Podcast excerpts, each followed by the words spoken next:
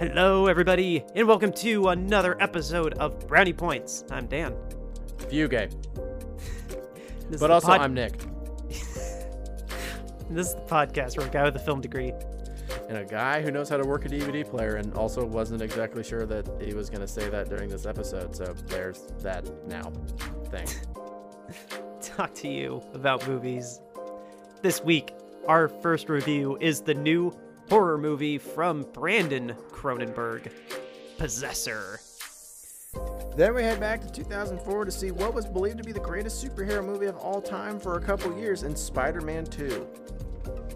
Those reviews and a little bit of news coming up on this episode of Brownie Points.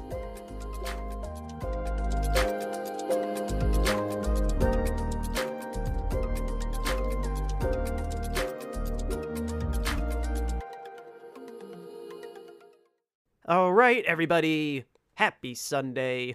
Welcome to the start of a new week. Sunday, Sunday. Sunday. Why have we never done that? I you would be the one to do it. I don't know. That's I feel like that actually should be the intro instead of the music. Like you hear the music, like the intro happens, and then you hear the music, and then like you just hear me go Sunday, Sunday, Sunday, and then you start talking. Hey, we can we can talk about maybe doing that more regularly, I guess. but listeners, Welcome Look- to show production, people. yeah, inside baseball. Uh, as longtime listeners, there's a drive. It looks like it's gonna be a home run, and oh no, there's way too many ostriches. uh, as longtime listeners know, Sundays are not for film reviews. We like to start the week off with a little bit of update on what's going on with ourselves as well as the entertainment industry. We got a lot of news to talk about, but we need to let you know how we're doing. Uh, if you didn't listen, if you didn't listen to last week's episode, I was sick. I got the Rona, but I am now two weeks out. I'm feeling fantastic. I am finally gonna go back to work. Um, so because I was still off for the, this past week for my second week, uh, the only thing I was really up to was I've been binging a lot of uh, the Muppet Show on Disney Plus, which has been a real treat. I never watched it before, and it's the the original show from the late '70s and early '80s, and it's God, it's been hilarious. I I saw I've almost got it all done, but like ones that stand out to me were like when Alice Cooper was on, Johnny Cash, Bern- Bernadette Peters, uh, George Burns. There's God, there's been so many. Oh, Carol Burnett, that was a really good one. Have one. you seen the Luke Skywalker one yet?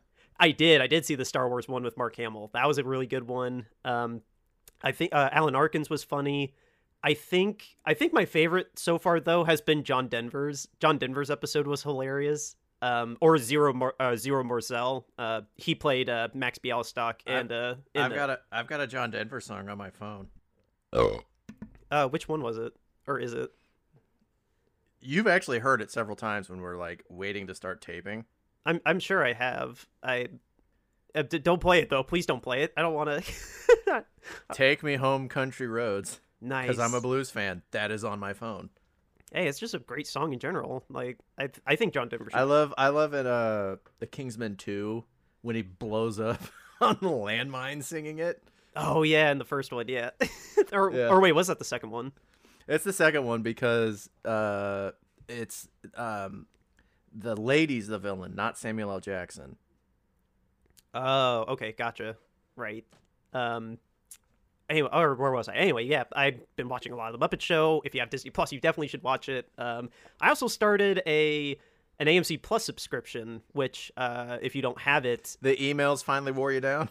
Well, I I just decided to start it because I had a I still had another week off, and um, I saw that it had uh, AMC, Sundance, IFC Unlimited, and Shudder.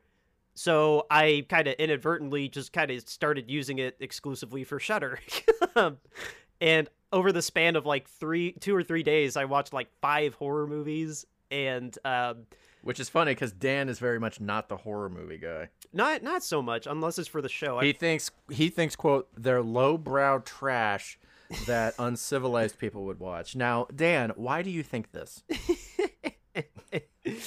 uh, I'll give my testimonial next week. Um, but for real, I uh, I watched uh, I watched uh, some. There there are varying degrees of good. I didn't watch really an outright bad one. Uh, I saw Host, because I heard a lot of buzz about Host, and it's eh, guys, it's just okay. It's not it's not that great. Haunted haunted Zoom call. It's it's whatever. It's not it's not great, but it's not bad. Um, Ooh, you're gonna scare the working class. Haunted Zoom call. Suddenly, your boss sees your penis. It was eh, it's it's okay. It's not it's not terrible, but it's not great. Um, I watched uh, Mayhem from a listener recommendation, by the way. Um, oh, I wish I had your name in front of me, but uh, a listener told us to watch Mayhem, so I watched it, and it was really good. By the way, it was What awesome. platform was that on? That was on that was on Shudder. I watched it on uh No, no, no, no, no. The listener that told us that was at Instagram because I don't check that very often. yeah, it was on our it was on our Instagram. Um, if I can pull it up, I'll try while I'm talking. Shocker! I don't know the, I don't know the stuff happening on Instagram. Just like Dan doesn't know what's happening on Facebook. Yeah, no, I very rarely check on our Facebook. Um, actually, here it is. Uh, shout out to um, Hate Your Taste Pod. Hate Your Taste Pod. Thank you for the recommendation because Mayhem was awesome. Uh, and then the last one I'll talk about is uh, I watched um, this mm, Golden Globe nominee for Best Foreign Film. Uh, I believe it was from. I believe it was from Spain. I'm not 100% sure though, so I just sorry if that's wrong, but uh, it was called La Llorona. What? But Dan, you you hated La Llorona. That was your least favorite film of 2019. This is not that movie. This is a thousand times better. So if you have Shudder, go watch La Llorona. It's about uh, this war criminal uh, who's on trial like so many years after the fact for allegedly committing a genocide or or leading a genocide in Guatemala and he's on trial for it and then after the trial he has to go on lockdown in his house because of protesters and then he starts getting haunted by spirits and I'll leave it there. It is awesome. It is such a great version of La Llorona that the Curse of La Llorona wished it was, and it was. I I can't recommend it enough. And I know a lot of us, I know a few listeners uh, don't watch that many foreign films. If you're only gonna watch one, watch this one. It's on Shudder, and it's definitely worth using a trial on if you don't want to watch anything else. Uh, but yeah, that's I mean that's more or less what I've been up to. I'm finally off lockdown uh, after this week. So uh, Nick, what have uh, what have you been up to? Let me tell you. Um, I am the reason we didn't get to see Nomadland or review it for the show. Um, I apologize to listeners. Um, so Nomadland came out on Friday. We were gonna have to watch it after work and then record like right after that. And my Friday didn't go super good. Um, so very early in the morning, Kelsey sends me a message and she goes, "Hey, I got this message on my car." Um, she drives a 2013 Chevy Cruze, so they've got the speedometer and the tachometer, and then in the middle, excuse me, they've got like a message screen, and it says AC shut off due to engine uh, high engine temperature or engine overheating or something. And I was like, it's 10 degrees, and she's been driving 15 minutes. There's no reason this engine should be overheating. This is a problem. It was a problem. Her car decided that it wanted to share its coolant with everybody. So there wasn't any coolant in it when I got there. Uh, Was her car her shouting like. Oprah? Was it going like "You get coolant and you get coolant, everybody gets coolant"? Dude, I hate that. I okay. I'm gonna go on record. I don't like her car. Um, I I just don't. I I I- I'm not a fan of her car. I'm not gonna go into it. I'm just I very much do not like her car. Last Friday didn't help because my car, some personal info, uh, my car that I drive um, will be paid off in August. And our plan is we're going to keep my car since neither of us like her car all that much. She likes her car more than me, uh, but she actually prefers my car over her car. We're going to uh, sell or trade in her car, take some extra money, put it as a down payment, and we're going to get a pickup truck because we've learned since we moved in and been out on our own, we need something with more trunk space than my car. Um, so we need a tr- and a couple other things like a truck to use as like a work vehicle. So I wasn't very happy that um, after it was a very long day of I left around I left our house. Thankfully, I would I would give a shout out to my boss. My boss was very understanding of this day. He actually was like, "You don't even need to use vacation time. Just take your work a couple of your work uh, like your work iPad and then uh, log in and monitor the stuff that you need to do for approvals. He's like, just take care of that. You don't need to use a vacation day. Your jo- your job's made to be mobile. And I was like, okay, cool. because I was like, I don't even know what's going on, and I don't know, like, I literally won't know anything until I'm looking at the car. Um, and so I get to where Kelsey's working, uh, pop the hood. Her coolant reservoir is bone dry. Um, and I look underneath the car and I can see some drops of coolant coming off of her skid plate. So I took some coolant and I put it in the reservoir and it works its way through. And I look back underneath the uh, car and at the skid plate, and the car now instead of having just dro- a couple drops of coolant, has a pretty steady stream of coolant dripping off the skid plate. And I was like, okay, I'm not even going to start the engine uh, because that's not even under pressure and it's losing coolant. So I can only imagine what it would be like. So uh, we get her car out, we get it towed. Uh, there was confusion with the tow company of which shop we wanted it to go to. We finally get everything straightened out. We get to the shop in the afternoon. I left our house at 9:30 and it's now the afternoon. Uh so we get to the shop and they're like, "Yeah, we got to pull it in and we got to take a look at it." And I was like, "Okay, here's my phone number. Call me. Like just call me with what it is." So we get back. I took some tools to back to a friend of the show, uh, Hughes's house. He let me borrow some tools, um, which I ended up not even using. Like I literally got there and just looked and saw it dripping. I was like, I'm not touching it. Like we had done some coolant work on the on the driver side of the car, and the leak was coming from the passenger side. So I was like, all right, I don't know what part it is because I haven't touched it. So uh, turns out the car had a hose that was failing, a be- uh, belt tensioner idler pulley that was failing, and it needed a new water pump. Uh, it was a pretty expensive Friday, and it was a pretty expensive Friday for a car that this is the second coolant repair this car has had in six months. Granted, it's got over 100,000 100, miles on it. We, it's we've gotten our money out of it, or she's gotten her money out of it. I still don't like the car, and we're planning on getting rid of it. It's a pretty expensive Friday for a car we're planning on getting rid of. So I, t- uh, uh, we take our tools back to take the tools back to Hughes. Um, I pull in the driveway. They tell me what's wrong. Um, I have to head back because I have to take care, like sign off on a couple things and take care of it. And I also I had a part. I was like, hey, can you put this on there since you're gonna be working on this system? Um, and as I'm driving back, I called Dan and I was like, hey, it's now after work, and I can tell you I'm not gonna be home for another like hour. I'm not gonna have time to watch it, and also I'm not in the mood to watch a movie that I'm pretty sure I'm not gonna like anyway. And he goes, "That's fair." And I was like, "So either we can either you do a solo review, you do a review where you pitch the movie to me or tell me about it." And he goes, "We can just bump it 2 weeks." He's like, "Or we can bump it 2 weeks." So, I apologize. It's my fault we didn't get to see it. It's cuz Kelsey's car died and I already don't like the car and we're planning on moving on from it and we had to put a good chunk of money in it. Now, granted, I want to say something. We're not in financial ruin over this. We had the money. We've got it all taken care of. It just was annoying to take money that would have been better suited as a down payment for the truck and put it into a car that we're not even planning on keeping.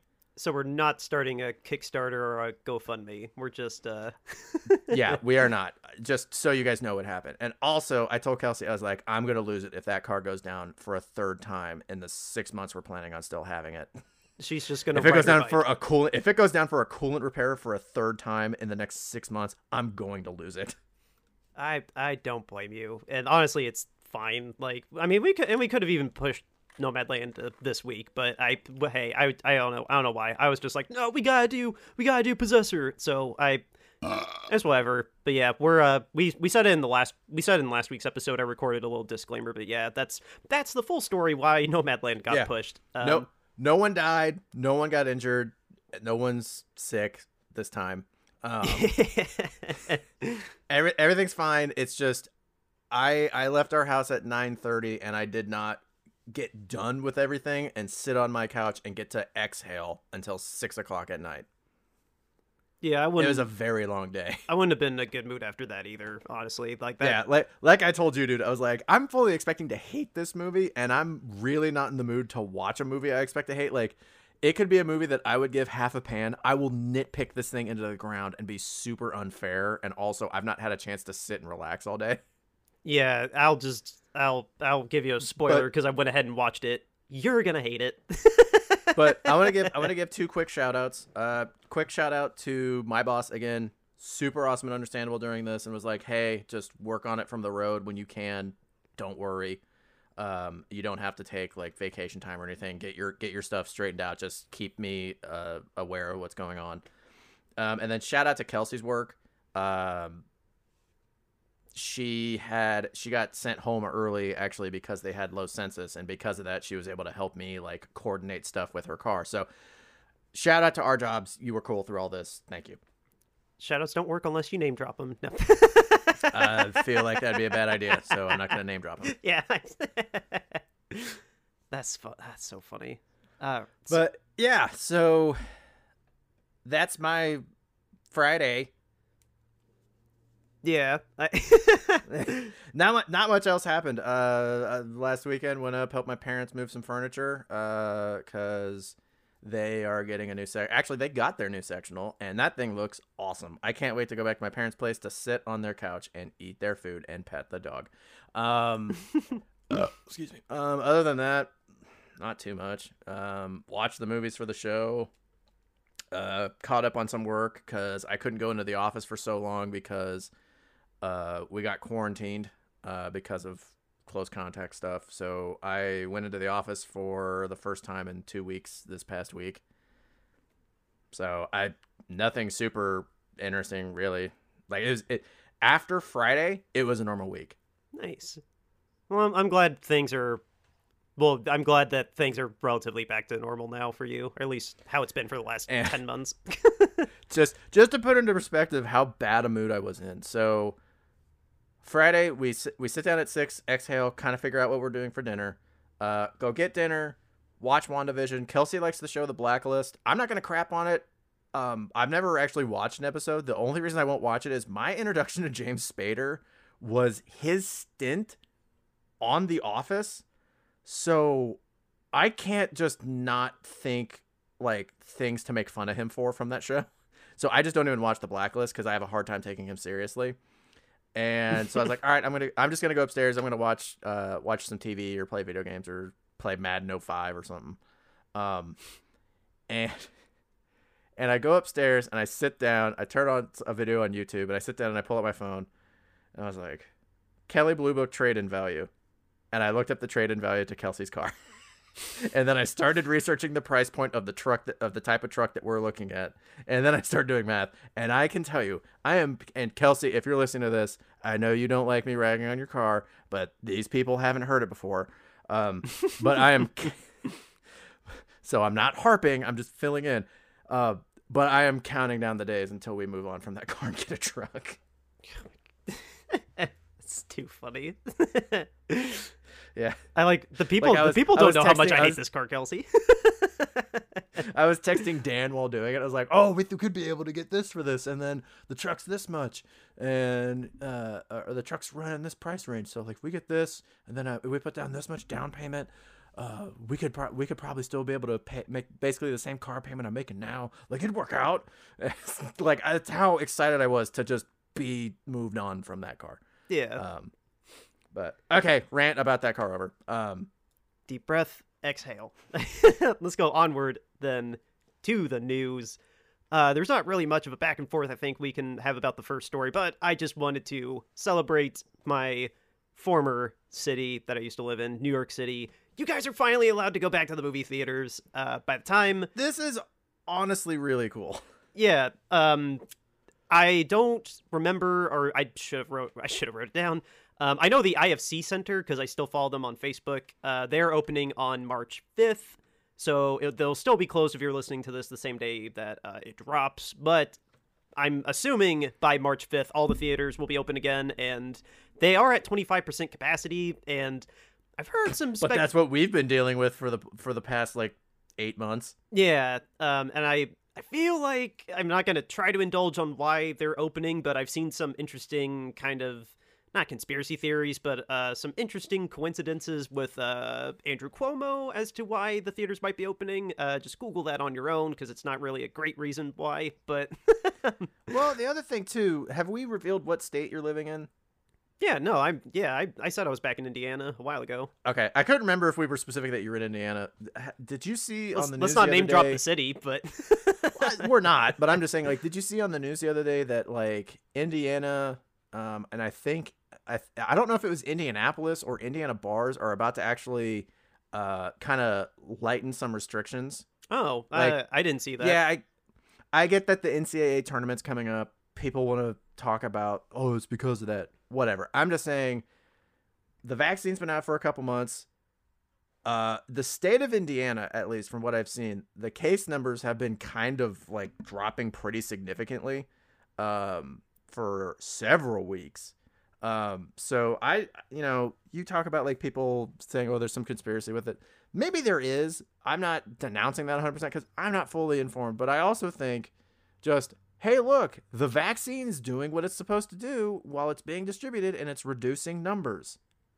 Maybe people are learning and or that's maybe people are taking precautions properly and maybe they're getting the vaccine and it's doing its job so maybe i actually look at this story of new york city opening up and the stuff that we've been seeing about our state and i'm actually optimistic about the virus for the first time in an incredibly long time.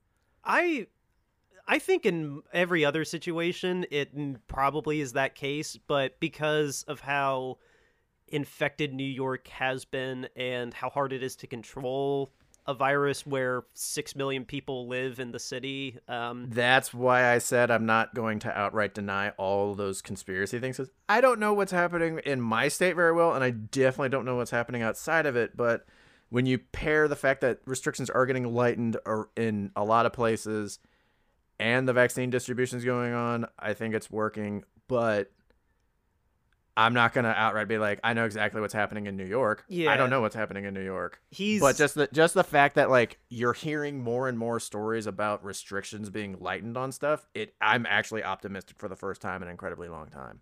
yeah, like since finding yeah. out since finding out that the NBA, NHL, and MLB were coming back. This is like the first time I feel optimistic about the virus since then.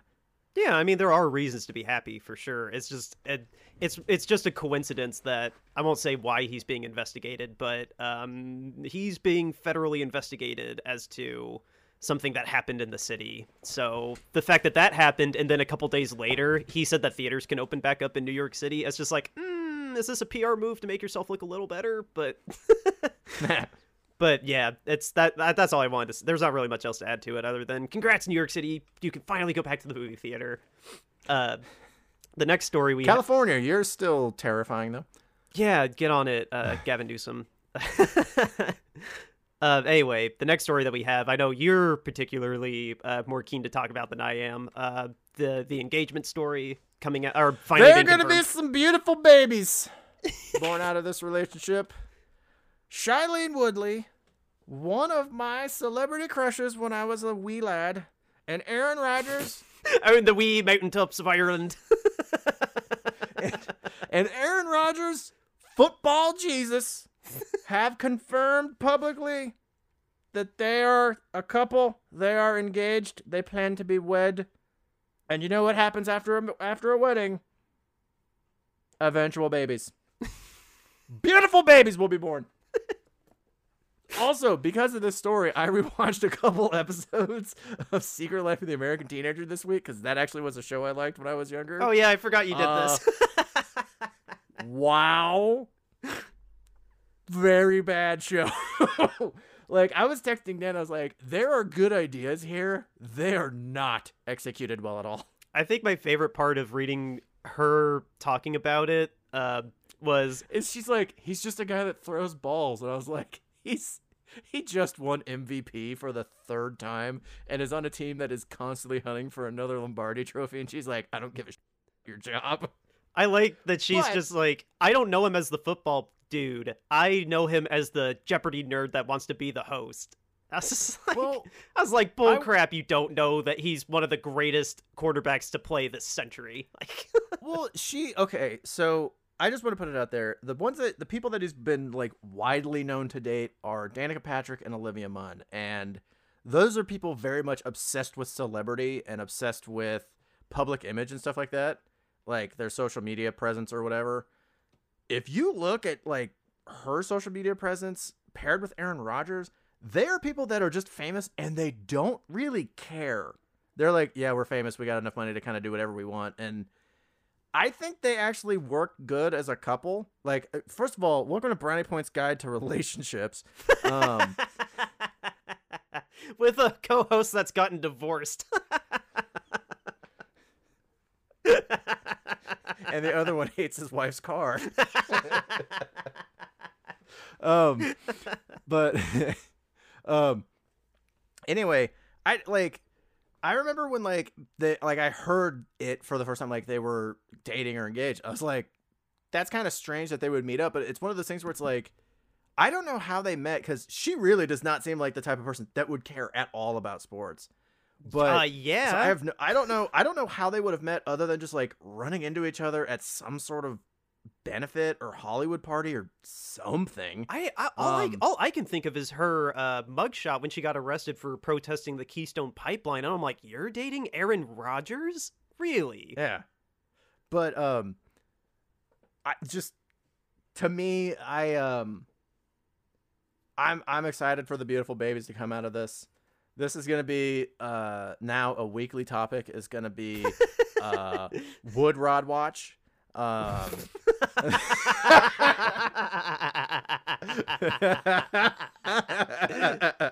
oh, that's awesome. I like it. Are you wearing a Betty Boop shirt? No, it's the it's the Joes. Here, I'll move my mic. Oh, okay, I see it. Yeah, okay. Yeah, it's the average Joes from Dodgeball. it it kind of looks like Betty Boop from like the half of that's showing. Um, it does have that 50s look to it. um, but yeah, just it's awesome. Uh, just you know, Aaron, I'm I'm happy for you, but I want another friggin' championship. I'd like to be able to buy a new hat and T-shirt, please, that says Super Bowl champion Green Bay Packers on it. Get it done. Like, yay, congratulations. Also, get it done. And Shailene Woodley, good for you for this. I don't know where I was going, but Congrats on the 11 year age difference not being a factor, apparently, too. Well, that was the thing that was funny, like looking at, like watching, because the two episodes. By the way, I made it through two episodes and I couldn't do it anymore. Oh, God! The two episodes of Secret Life of the and dude, I texted Dan. I made it through the first five minutes and turned it off of the first one, and I was like, no, power through, see if this is actually that bad. And I was like, yep. Um, but I tur- like I saw the pilot episode and the second episode, and I saw her and I was like, dude, holy crap, I forgot. Like, I've been used to her like Divergent series old, like that look. You know what I mean? yeah.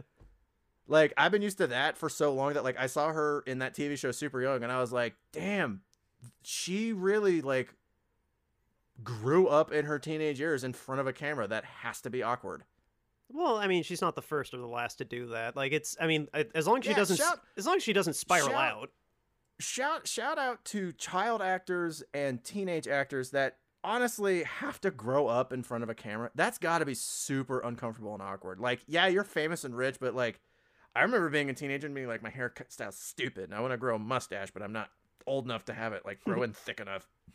Well, And and then being like, I don't know if I like my sideburns, but I know I don't like when I don't have them. Like, and then like farting all the time, and it's just well, I just I just watched uh, Framing Britney um, during my first week of quarantine, and she had the same thing. Like she was just a kid when she, she was a mouseketeer, right? I yeah, she and Justin had stints as being a mouseketeer, and then they both became pop stars. But then Justin never really had anything happen to it, and I I can't remember exactly what it What- alleged, but like he he is- was getting in a bunch of trouble for it. What is what is that streaming on, by the way? Is it HBO Max? No, it's it's on Hulu, but it's under the New York Times Presents. Like it's an episode of that show. It's only an like an hour episode. Uh it's close to an hour. It's yeah, Okay. It's it's it's it's not it's not feature length, but it's technically an episode of the New York Times Presents, but it, the episode is called Framing Britney. Okay.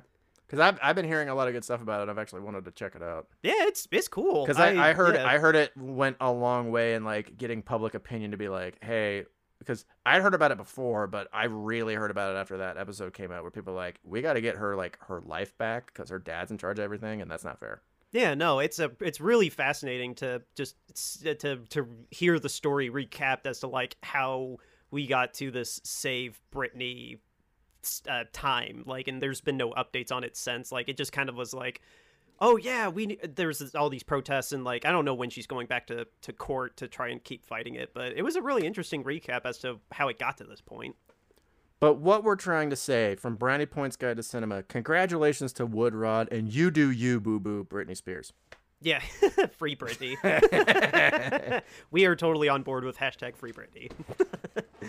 Onward to our next story. Another story that you brought to my attention. Uh, that honestly, at first, I was just like, "Oh, great! There's a hockey story on our wall. I wonder why." So, this story is awesome. yeah, I click on it and I read it, and it's a it's going to be a Disney movie produced by them and James Corden. But Nick, you explain what what why this deserves to be a movie because it honestly kind of really does. So, David Ayres is going to be getting a movie. Um, now, most people may not know um, who he is, but he has had a very interesting hockey career. Um, David. David is the Zamboni driver for the Toronto, or was. They might have fired him after this. I don't know. Uh, which, if they did, boo. But if they didn't, yay. Um, but he is the Toronto Maple Leafs Zamboni driver. And in hockey, there is a term called emergency goalie, which means that there's a guy kind of just like in street clothes that he might play like might play like just some league of hockey that's not professional, but he's around because teams typically don't carry goalies uh, carry more than two goalies uh, going into a game. It's pretty rare for them to get injured despite having to bend and move around so much and having a puck shot at them at like a million miles an hour. But it's it's pretty rare that they have to. Uh, you have a goalie get two goalies get injured in a game, and you have to have a third one. So when the Carolina uh, Hurricanes went to go play the Canadian Maple Leaves, which are a hockey club with just the utmost respect and definitely are not made fun of for constantly being terrible and then what happened in this game. Um they had two goalies get injured. David Ayres came in and sealed like I think they I think uh Carolina won that game 6 to 3 and I don't remember if he let in any goals, but the memes were ablazing with the Toronto Maple Leafs got shut out by their own Zamboni driver. So he's getting a movie. Yay him. This sounds awesome and hilarious, and I'm going to be watching it with my. It's not a foam finger, but it's like a foam goalie glove. I'm gonna wear that and a hockey jersey and a hockey hat and like go to the theater and just sit there and be like, yay. I'm I'm excited for it. Like once I read that, like from the story that uh, was on our wall, and James Corden probably is going to be the the guy. He's at least producing it, if nothing else. But even even with him being Better the- than Josh Gad. I ooh, uh, uh, yeah, yeah. neither are particularly appealing to me, but I'd rather I'd rather have him than James, but uh, but neither here nor there. I I don't know. I'm interested. It sounds it sounds like a sports story worth making a movie out of. It could be a pretty funny comedy too, depending on who the writer and director is. They haven't made that And- announcement yet. And listeners, you're gonna have to guess what month we're gonna talk about this in. Oh yeah, dude, we have Sports Month! Dude sports month. we haven't had we haven't had that in a while actually. When was the last time we said sports month? we've we've There are dogs like running to my house right now. we've been cold on sports month for a while. We haven't had a sports movie in a while. Now that I think about it. Yeah, it's because we've been obsessed with Sports Month happening outside of the show and watching like the Super Bowl and the playoffs, and now it's over and we just have hockey and basketballs there too. But neither of us really care about basketball that much. Uh, yeah, that this is true. Uh, Hockey Month. onward to the next story then. Um, the next thing that we have is, uh, we had a butt Hemorrhoids. we had a buttload of buttload. Yep, uh, I fell right into that. right into that hemorrhoid. Oh God. But yes, there was a lot of news coming out of Paramount Plus, uh, the recently rebranded streaming platform that was formerly CBS All Access. It is going to be changing here in the next week to Paramount Plus, and they made some massive announcements uh, for their immediate and not too distant future, uh, including they are not only rebooting Beavis and Butthead, but they are making a sequel to Beavis and Butthead Do America. They have bought. Uh, Beavis.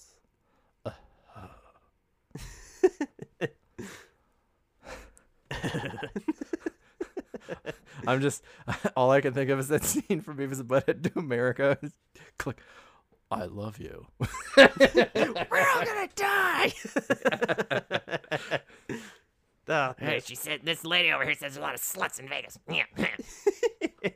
Dan and I look. I can't do a very good Beavis or Butthead, but Dan and I both love Beavis and Butthead because we were stupid teenagers in America. Yes, it was. God, it was a great show, and that movie's great. I don't care what you say. That movie's great.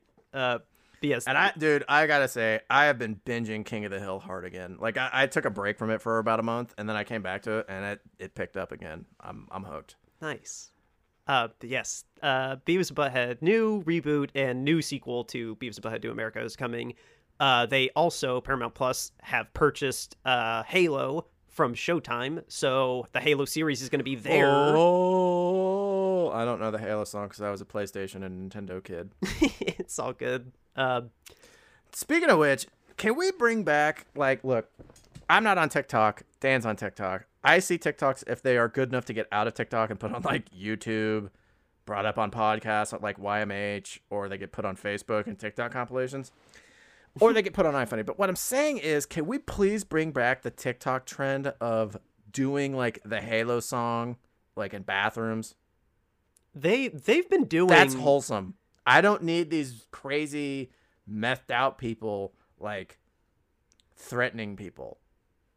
There's more than that on TikTok. I've I, I've sent you tons of them that are really funny that aren't like people on drugs. Yeah, but okay, here's my exposure to TikTok. It's basically the ones you show me, which is a normal normal algorithm, and then what shows up on YMH, which is not a normal algorithm. Yeah, that's why it's on YMH and not what I send you relentlessly. Even though I haven't sent you a TikTok in a while, actually. Uh, oh my god, guys, there was there was a time around the time that we started the show where Dan really got into TikTok, Yep. Yep. and dude, we would stop recording and then still be on the phone just watching TikTok videos and laughing. I found I found some gold ones. I haven't I haven't been on TikTok. I think I've been on TikTok like once or twice in the last month. I haven't I haven't really gone digging on it lately. But uh Get off Tin Talk and get on TikTok. That's what I'm saying. TikTok. uh all right, anyway. The what TikTok were you on? What kind of TikTok were you on? I wasn't because I'm because I was in a relationship. and if you're on TikTok, I'm not saying you have herpes. you remember that from a couple months ago? if you're on TikTok, you have herpes. No, no, no. I said if you're. I'm not saying if you're on TikTok, you have herpes. yeah, you you were saying that about Tinder, but then when you said that just now about TikTok, Oh, that's even TikTok! Ah. there, now you There's give too it. many tit. There's too many tit apps. There's too many. T- TikTok, TikTok, Tinder, Twitter. Titter. I was gonna. I was gonna take the W out of Twitter, but then that was gonna be a very obvious censor, and the joke wouldn't work. a podcast I listened to actually said that on accident, like promoting themselves, and they looked up if that is a real website, and Twitter owns it because it redirects to Twitter. Ah, that's funny. Ah, do right. Um, anyway, uh, the last little bits of the announcements that they did: uh, Halo series, uh, Avatar Studios, which means uh, they're going to be producing a uh, a lot more uh, Avatar: The Last Airbender content, including a new movie. There's a Frasier reboot with Kelsey Grammer and David Hyde Pierce. R.I.P. to the dad. He passed away a couple years ago, so obviously he's not going to be in it. But Frasier reboot will go onward anyway. Um, and then the biggest thing related to us that they announced is that Paramount movies, including Mission Impossible 7 and A Quiet Place 2, will be on Paramount Plus's streaming platform 45 days after going into theaters. So, I guess my question about this is what what do you think of this strategy versus like the paywall that Disney does uh, just having it on HBO Max for 30 days for free, like H- uh, like what HBO does with Warner Brothers, and uh, just uh, Fox. I, we don't know really what Disney's doing with Fox. They haven't really done anything with their movies. Uh, MGM is still just holding out in general, like with 007. We still have no idea when the hell we're going to see that. I just I don't know. What about that or like anything else that Paramount Plus has H- announced? HBO Max is my favorite one so far. Um, I think it's pretty obvious that it is. Um, Well, it's obvious why. This- yeah, but I, I'm just saying this I don't necessarily think is bad. But the thing is, you came out with this plan well after the HBO announcement. So it's one of those ones where it's like, had you announced this before HBO Max, I probably would have been like, this is awesome. Like, yeah, you can improve, it, but this is awesome. But I've already got my favorite one. And then you're like, hey, this is kind of similar, except with one big difference. What's that? You got to wait a month and a half. I thought this was going to be the standard plan that everybody was going to follow, honestly. Like I thought that they were going to like try to like hold on to the theater for like that very tiny window cuz statistically movies Yeah. make 90% of their money in the first month anyway. So, So- I so to be to be crude, pardon my language, HBO Max the system up. They they announced what they were doing. They literally announced kind of the perfect way to do it before anyone announced anything else. Right, and it was so game changing. Like we thought Mulan going to Disney Plus behind a paywall for what ended up being like three months was a game Yeah. changer. I, dude, I, it's I cannot believe that. Still, we've watched three movies, and uh, It's I, it's, it's amazing that they are doing it. it's it's going to be similar to uh, one thing that I heard like the way Apple advertises is everyone always asks Apple why don't you ever in your commercials compare it to other stuff because your competitors do and they're like we don't need to. Yeah, that's So it's the Apple brand. H- People know what it is. yeah, so H HBO Max is kind of the Appleness, and I don't mean, and I'm not saying, look, I, if, I don't want to start an Android versus Apple war. That's not what I'm saying. But what I'm getting at is HBO Max is just the one that like blew everyone out of the water in the beginning, and then everyone's being compared to what HBO Max has done. This one's not bad. Like, okay, so it's it's 45 days after release. Are they free? Because you have to pay for Paramount Plus, like what, like eight, ten bucks a month or something? yeah, that's exactly what the plan is. You have to pay to see it in the theater unless you wait 45 days. Then it will just be on Paramount Plus, not behind a paywall. And I don't think Part, there's as as part of your subscription. Yeah, and I don't. Okay. Uh, maybe I just misre- maybe I just misread it, and there's a time limit on it, but I don't believe there's a time limit. Like I think they're gonna just be on the platform. I I don't find this to be terrible. I really don't. This one is really more of just like you're close to the best one cuz I I view I view it in the ranking system. I view it to be um HBO Max clear number 1, Disney Plus as third just because of how few things they're releasing on there and then you never know what the paywall is or if there is a paywall until like right like right when they announce it cuz Disney's kind of all over of if stuff is coming to theaters or not. Oh yeah, they're Uh, they're cherry picking so- hard on their titles to go on the platform. So Par- so Paramount Plus basically doing the HBO Max thing but then be like, "Yeah, but there's a bit more of a delay wall like okay, it's all right. Like we know what the improvement is. The improvement is just doing what HBO Max is doing. Um yeah, but so no one else I- no one else has the balls to just put their movies for free, even though they're only available for a month. But like to put it literally for free, that that's insane. I'm not. I'm not trying to sound like an angry mob person. I'm. I'm not. But just what I'm getting at is like I'm not going to scream at them for not doing it because I've been yelling forever. Figure out a way to distribute it. Paramount figured out a way to distribute their movies. Bravo. Could it be improved? Yeah, but you know we got time to figure out the kinks, and I'm sure that they uh, like. I'm sure after a certain amount of time there will be adjustments to it. But Yeah. yay like thank you for listening to someone screaming at a microphone for the past year of like you can seriously figure out a way to distribute this um It's not a bad compromise, and, honestly. and i i will i will give them this. It seems like they were more willing to take theaters into consideration than hbo max was. Like hbo max is my favorite and and still like we've talked about the possibility of going to see kong versus godzilla together in a theater rather than watch it at our homes. Um but at the same time like what paramount did is like hey seriously you can't stream this for 45 days even if you pay us. There's like there's nothing that you can do unless you go to a theater. So it seems like they're kind of like look we're gonna toss you a bone but at the same time we care about our uh streaming app a lot. So it's gonna come there but you get 45 days to get some of the money from it.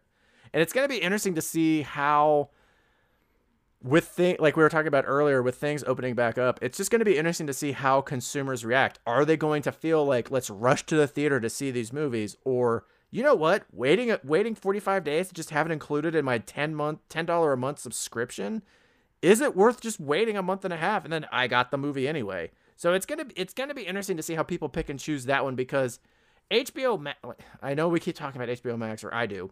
HBO Max the same day, the same day thing is, hey, figure out if you want to go to a theater or if you want to go streaming. And either way, you're gonna see the uh, you're gonna see the movie, but you're gonna have to pay for one, or you're gonna get it as part of something you're already paying for.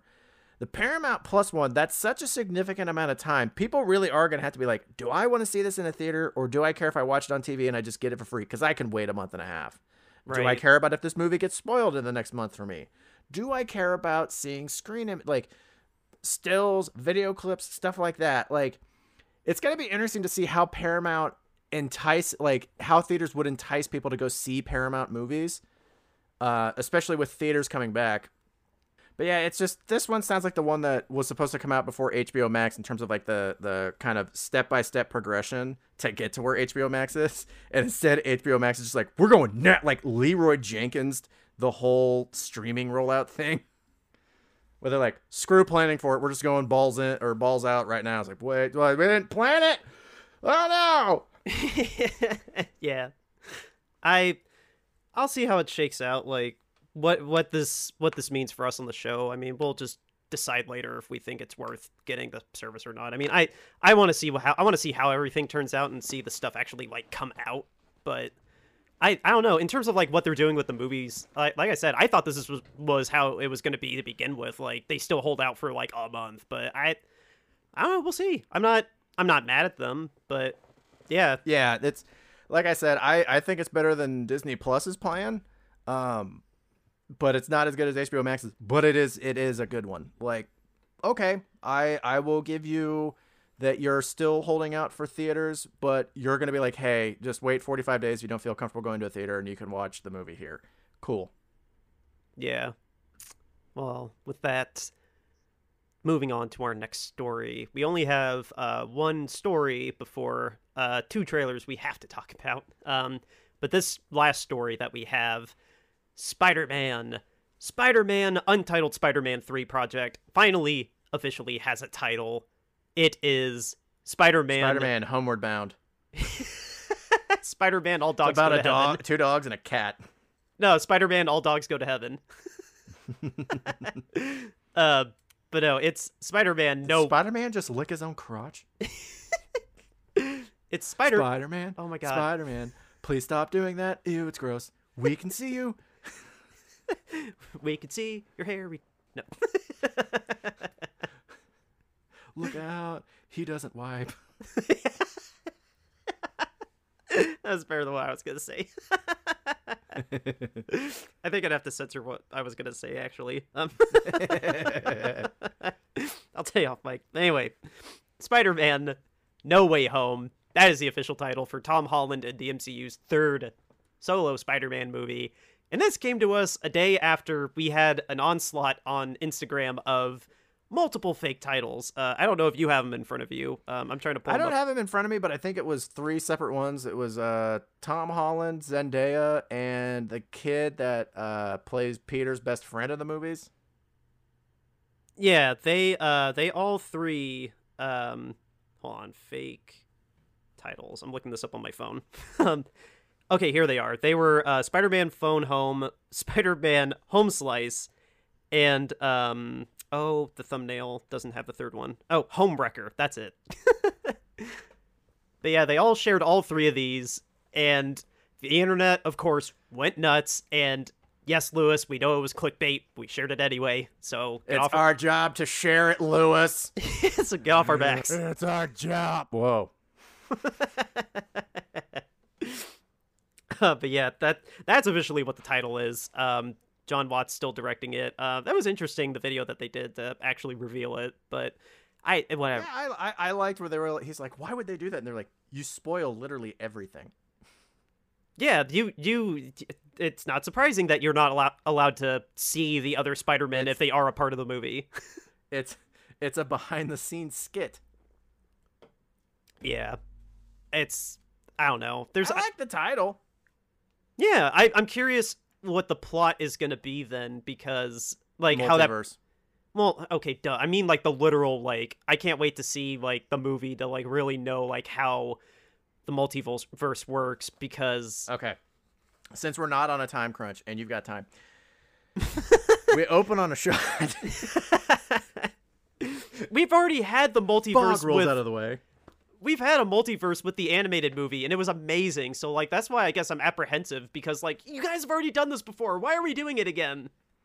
I think it's I think it's more of people reacted to that movie of we want Tom Holland, Tobey Maguire, and the MCU. Or I'm sorry, uh, we want Tobey Maguire, uh, Andrew Garfield, and Tom Holland's universes to meld into one. Like we would like to see all of these technically become MCU canon. And I was like, that is a cool enough reason to do it. Here is six dollars. I I don't know. I'm so nervous about this one. Like I've I was excited for Homecoming and then I'm yeah, I'm so so Let- on it. let me let me put it to you this way, Dan. How many movies do I get nervous about or think look like crap, and then I'm right? Uh, well, not every time. I'd say you are I'm right most of the time, and I'm betting I'm going to be right this time. And if you want to know what teams are going to win you money, go to just kidding. I uh like I was saying, like I was nervous about home I, I was excited for Homecoming and then I was like, eh, on it. And then I was excited for Far From Home and it was great. But like just everything I keep seeing about this, like I'm not getting like news exhaustion like you are with Snyder Cut, but Aha! it's making me ner it's I'm just getting nervous about it. Like all the casting rumors and all the mishmash of s- stupid stuff we're seeing all the time because Tom Holland doesn't shut up. I I, don't know. gonna be- I'm, just I'm- so nervous. I'm going to be honest with you. You know how I always talk about DC? They have to earn me, like, to just blindly think, like, be like, okay, I trust you to not screw this up. Marvel has done that. Marvel's track record is good enough where the flops are still middle of the run movies. So I'm not ready to be like, this is downright garbage. All that, like, I'm willing to go, you know what? They have controlled and figured out how to do this good enough to this point to where I'm willing to be like, you know what? Take the risk. I'm willing to go with you on it. Yeah, it's it's still Kevin Feige like more or less like having final cut, which is good. And then Jon Watts is still directing it, which is fine. Far From Home was great, even though I think Homecoming is eh. But I so and they got all the cast still together. I think it's the same writers still too. Um, don't quote me on that. I think it's the same writers, but I I don't know. Hope I hope I'm wrong. I hope my nervousness gets paid off with a great movie. I mean, I guess that's more or less all I have to say about it until we get more that comes out about it. But thank God we don't have to call it the Untitled Spider-Man movie anymore because I was getting kind of sick of that. Um, but yeah, Spider-Man No Way Home. I don't know. Cool title. Nothing else. So our last little thing that we're going to be talking about because we're already kind of going uh, close to our usual time limit on this. We have two trailers that we're going to talk about. Speaking of Zack Snyder, by the way, our first Zack Snyder news that's not related to the Justice League, Army of the Dead. And, had- and by the way, Lewis, I know you probably saw me share the thing about uh, Zack Snyder saying that criticism of his movies, blah blah blah. I read, I, I shared it, and yes, I did actually read it this time instead of just blindly sharing it like I normally do. I I actually kind of agree with him where he's like, look, I don't anything in the criticisms are not have not persuaded me enough to change. It's like you know what, you do you, boo boo, but at the same time, it was a very clickbaity headline it's it's because they made it Yeah. sound like he just doesn't care what people think and he's like i don't care what people think enough to change my movies i'm still going to put them out the way i want to but people are allowed to think about it and i was like that is a good answer and he said that if he vanna Red- whiteclap Well, and he said that in reading it, like if he if someone pointed out something that was an egregious problem, he would reevaluate it. But he's proud of the way that he's made his movies, and I, I'm not to get on a soapbox, but I mean I'm a massive Zack Snyder fan. I think I think most of his movies are great. Like I'm the one person that thinks Sucker Punch is a great movie, but uh, but that aside, his newest movie, not named Justice League, Army of the Dead, finally dropped a trailer. Um, this movie actually filmed a while ago. He filmed this movie back in 20 uh back in 2019, but obviously got uh, a little delayed because uh he got tied into re-editing Justice League. But now, Poor him. but now, two years later, it's sold to Netflix. It's finally coming out May 21st, I believe. That's when the drop date is for it. Uh, May 21st. It's it's pretty soon. It's not very far. Like I was like, oh, is this coming out in like July or something? They're like, no, it's like May. And I was like, Yeah, May. T- yeah, May 21st. Just uh, just two months after Justice League. So Dave Bautista's the star in it. It's a zombie heist movie set in Las Vegas. Even though the trailer was only like 90 seconds long, I I liked my little sip of it. I liked my little taste sampling of it. I'm excited to see. I'm, I'm- excited to see how this goes. I I'm excited. I'm I'm interested in the heist aspect because it's one of those things where it's like, well, if society has fallen, what is the use of money at this point? And it makes me think it's going to be closer to like the Dead Rising video games, where society has fallen, but also not to the ex- like there's zombies and it's bad and everything, but society hasn't fallen completely off the map. Like there's hot, there's like spots that you can like cities you can live in where it's habitable and there's like a civilization there. So I'm kind of interested to see if it's going to be like that or how the aspect of the heist, like what role money plays in this world. Right. That's a, that's a that's an interesting thought that I didn't exactly think about. The only thing that I was thinking about was this is so in line with his roots doing Because- the, the remake of Dawn of the Dead. Like you remember that back from like 2004. Yeah, I, I actually because of this movie, that's how I found out that he was the one that did it. But like to to do my movie trailer voice in a world where money is worthless because there's living is the only thing. What point does money serve? Right. That that is a fair point. I I don't know. We're gonna have to we're gonna have to see. I I don't know. I guess some other notes I have on it. Just uh I don't know the.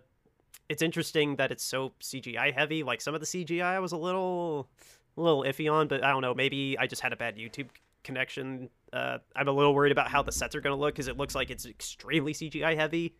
Um. Oh. Uh. Fun fact too. Oh, so what you're saying is you don't blindly trust Zack Snyder? no. Oh, calm down. I Liar. one interesting one interesting fact. Did you know that um, a disgraced comedian, Chris D'Elia, has been edited out of that movie for Tig Notaro? No, I did not know that Chris D'Elia had anything to do with this. He was going to be in the movie, but then what they did was hire Tig Notaro, and what they did was just shoot her on a green screen and had people like feed the other characters lines so she was like acting with other people even though she was just on a green screen by herself and they're editing her in over Chris D'Elia like they're scrubbing out Chris and then just adding her in on top of it Interesting. That's very interesting. Yeah I, I, I read that a while ago and I just thought it was hilarious it's like oh the computers can literally do anything I guess I Uh, would say computers can make movies, but we've known that since like the 90s. yeah thanks Toy Story Thanks, George Lucas. Oh my gosh. But anyway, um, our last trailer that we wanted to talk about too, uh, Slaxx. Uh, Slaxx. if you Slaxx. think this movie needs Nicolas Cage, that was my first thought too. Do you pronounce it Slack or Slacks? Because it's two X's. I think it's slacks. Cause you call you call pants slacks, and that's what this movie is. Is pants the movie? Oh, okay, but yeah, it's it's two X's instead of S L A C K S. Uh, and yeah, this movie might single handedly convince me to keep my Shudder subscription. Uh, it's a looks hilarious. It is, if you haven't seen the trailer, it is evil Nazi pants that have the letters SS sewn on the butt, and people get locked in the mall because they think there's a killer on the loose, when really it's evil possessed pairs of pants. Need I say more? This looks hilarious. I I'm excited. I I if you have to come over and just watch it on Shudder with me, we are going to watch this movie. This looks ridiculous and funny and bloody. The trailer had a lot more blood in it than I was expecting. Did did you say what the release date is? uh, there is no release date. Um, it was at a film festival. Uh, shoot, I forgot what festival it said, but uh, it was in a film festival, and uh, it got bought by Shudder, and it's just going to drop in 2021. It didn't have a specific date yet. At at the time that it's coming out, I think you'll probably be living closer to me. So Oh, I'm sure. I, I'm sure I will. I, I, I bet it won't come out until the summer. yeah, so at that point you definitely should be living closer to me. And yeah, I if the runtime isn't ridiculously long, like if it's not like yeah, this movie like two hours and fifteen minutes. If it's if it's the hour thirty it should be, Oh my god! If this I'm, if this I'm, I'm fully in. if this movie's longer than hundred minutes max, I will be shocked. There's no way it's longer than that. it's probably going to be ninety five or ninety. I want to watch the Pants movie. I the And evil, someone's gonna, someone's gonna be like, "You mean Sisterhood of the Traveling Pants?" No, I mean about the the murderous pants movie. Sisterhood of the Traveling Pants too. no the evil the evil Nazi pants. this movie looks really stupid. This this movie looks like a spiritual successor to Willy's Wonderland that I am down for. I I'm a hundred. I like high concept horror comedy. I'm down with like most like. There's not really any idea that you could pitch me that's high concept horror that I'm not at least going to want to at least see the trailer for. And this Don't don't give me mindless murder man. Give me mindful murder pants. ah clever clever boy. All right then. Well, with that, uh, we're at a news stories. Uh, so tell you what, we're gonna take a break, and then when we come back, we're gonna remind you what movies we reviewed this week. We'll be right back.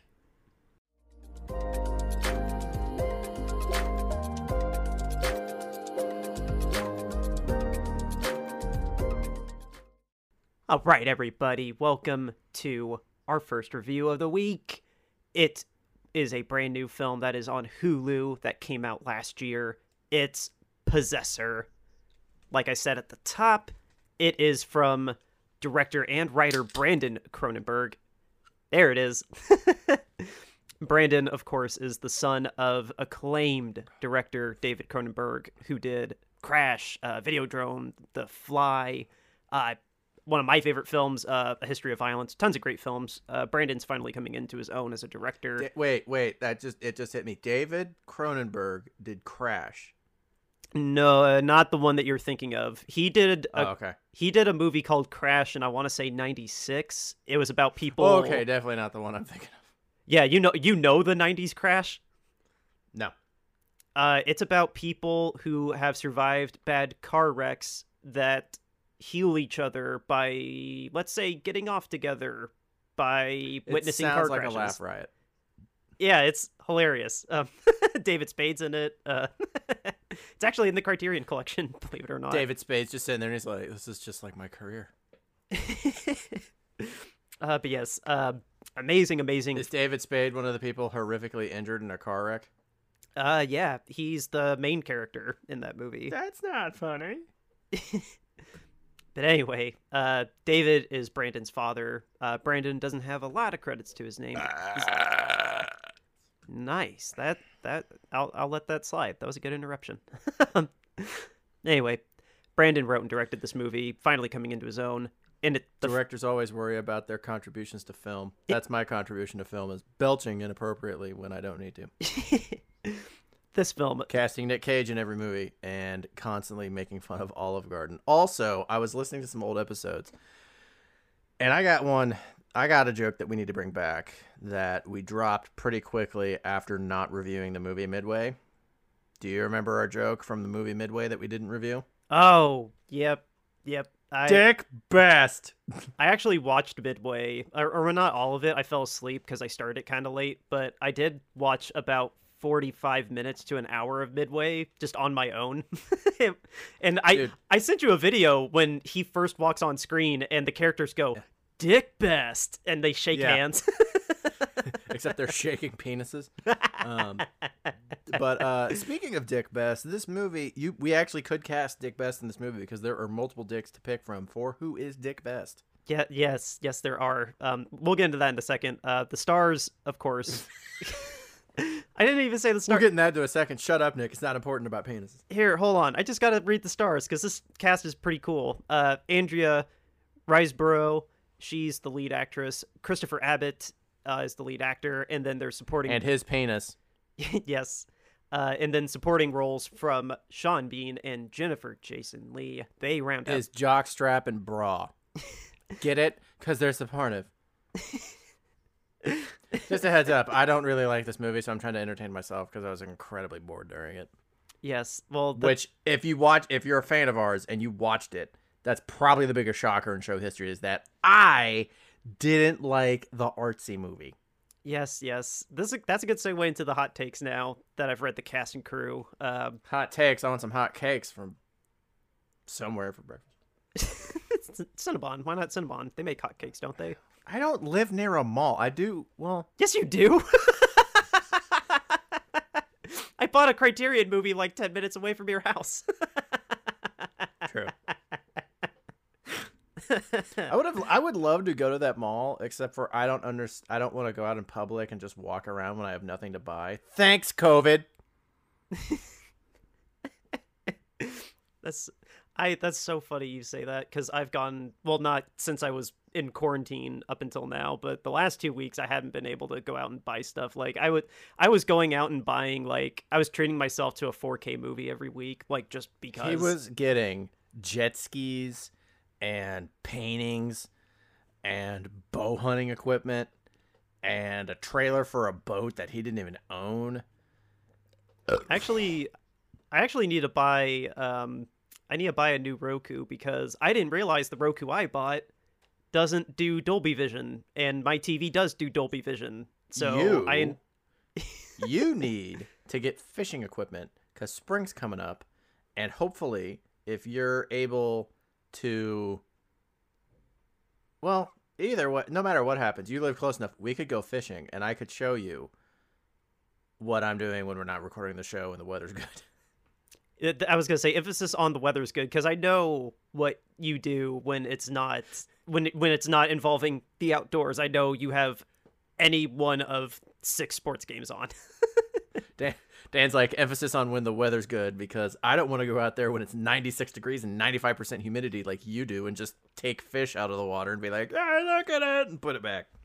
yeah, I'm very much the house cat of this podcast relationship. I like the outdoors.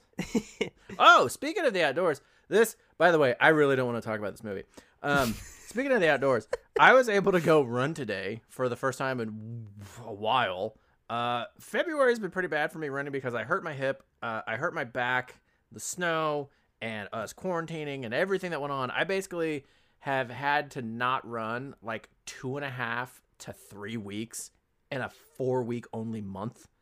Um, so I was able to go running today for the first time in a very long time, and I weighed in afterward, and I am down 19 pounds from when I started in December. So Woo. suck on That's- that. By the time we record Brownie Bites on Friday, there is a very good possibility I could be down a whole 20 pounds, Woo! and then I will eat fast food.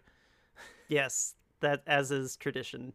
I don't blame you. That's actually that's honestly awesome. That that really is cool. Like especially with all the downtime you had. That is awesome. That you've gone twenty pounds in roughly like a month a, a month with all the time you took off. Uh, this I started very early December, so basically. Oh, I thought you started New Year. Okay. two months. No, no, no. I started. I actually started. Here's what happened. Thanksgiving happened, and then like the week after Thanksgiving, I walk. I've I've said it before. I was walking upstairs and was like, "Look, I got too winded," and then I weighed in and just was like, "Well, here's the diet I have to do, and I know how to go exercise." And then I started doing it. nice. And that's having the will to do it is bigger than anything else. All the other stuff falls in line as long as you have the the discipline. Look, I got a big will. Dan on Letterboxd has a big D in his name. It's all good. Yes, I do. And I've been very active on there. Thank God I'm actually going back to work, so I won't be on Letterboxd as much, but um I do have a lot of recommendations on there. I didn't I didn't go out of my way to watch any movies that were deliberately bad, but but yes. Anyway, to the movie in question, now that we've talked for uh, almost 10 minutes other We're otherwise discussing a movie. Yes, we're talking Possessor. Um, hot take on it. Uh, yeah, not a surprise. I like this movie. I'm I'm not the biggest fan of this movie. Um, I think it's a really, a really uh, ambitious movie. I can see the ambition, and I can see the talent and influence that uh, Brandon has from his dad. Like, there's a lot of there's a lot of shades of David in this. Like, I there was a lot of I'm not as versed with his filmography, but I from the couple Cronenberg titles I've seen, I could tell Brandon learned from his dad. But I I I I see a lot of great potential and style uh, from him. I think he I think in another couple films he's going to be up there as a really talented, like one of the top tier talented indie directors, honestly. And this is a pretty this is a pretty good start in the right direction. This movie's dark. It is uncompromisingly violent and uh, it's got good performances. Uh, I think uh, everybody does pr- really well, um, especially with what Chris has to do playing somebody with somebody in his head. I think Chris does a great job whenever Andrea is on screen. It's face off, except artsy. Yeah, and a lot more violent. I watched Face Off while I was in quarantine, and it's a lot more violent than Face Off, surprisingly.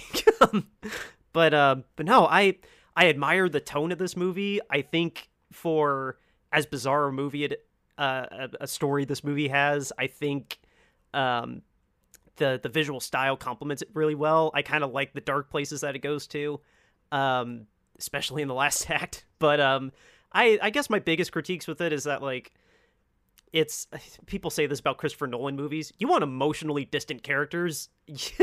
this makes Christopher Nolan's movies look like Shakespeare with how emotionally distant you are from these characters. Um, and I, it's a little slow in moments here and there. Like you texted me a lot about the pace of the movie. This movie is really slow, A but little. but I, but I, I still enjoyed it for the most part. I wasn't ever bored. Um, I was curious to see how all the twists and turns were going to play out by the last act. Um, I really like high concept sci-fi movies, um, and I like that this was uh, a character study inside, uh, not just the concept is like the hook. Like you get to, I don't know. I was really curious about Andrea's character, like how this machine that puts her into another person's body was actually messing with her psyche. Like I like that element of the story too. Uh, it's a it's a fun watch if you can stomach the horrific violence that's in this movie. By the way, this was Possessor Uncut on Hulu if you haven't watched it yet. So, yeah, this this is the cut of the movie that would have gotten an NC-17 for very good reasons. Um, but yeah, uh, All the balls. y- yeah, and characters getting shot in the face. Um, multiple By characters. balls. But yeah, I mean, I, that's that's more or less my hot take on this. It's a it's a good sci-fi movie. It's not it's not great. It's not going to make my top ten or anything, but it's a it's a really promising start to Brandon's career on our rating scale. A contender for best film of the year is a movie so good. You are a full pan of brownies with icing, sprinkles, all the fixings on top of it. A pretty good movie overall is a full pan of brownies. A so-so 50-50 is a half pan of brownies. A pretty bad movie with maybe one good thing going for it is a single brownie, and a contender for worst film of the year is a movie so bad you do not even qualify as a brownie. You are a cookie full of raisins. I give Possessor a full pan. It's I it's a fun time. It's not perfect, but I if you're into uh looking out these artsy films for lack of better word, um hey, this is a, this is a pretty cool watch and uh but yeah, do not watch if you have a weak stomach whatsoever. It earned its uncut subtitle. Um Nick, you've already kind of alluded to it. What I guess just sum up your hot take.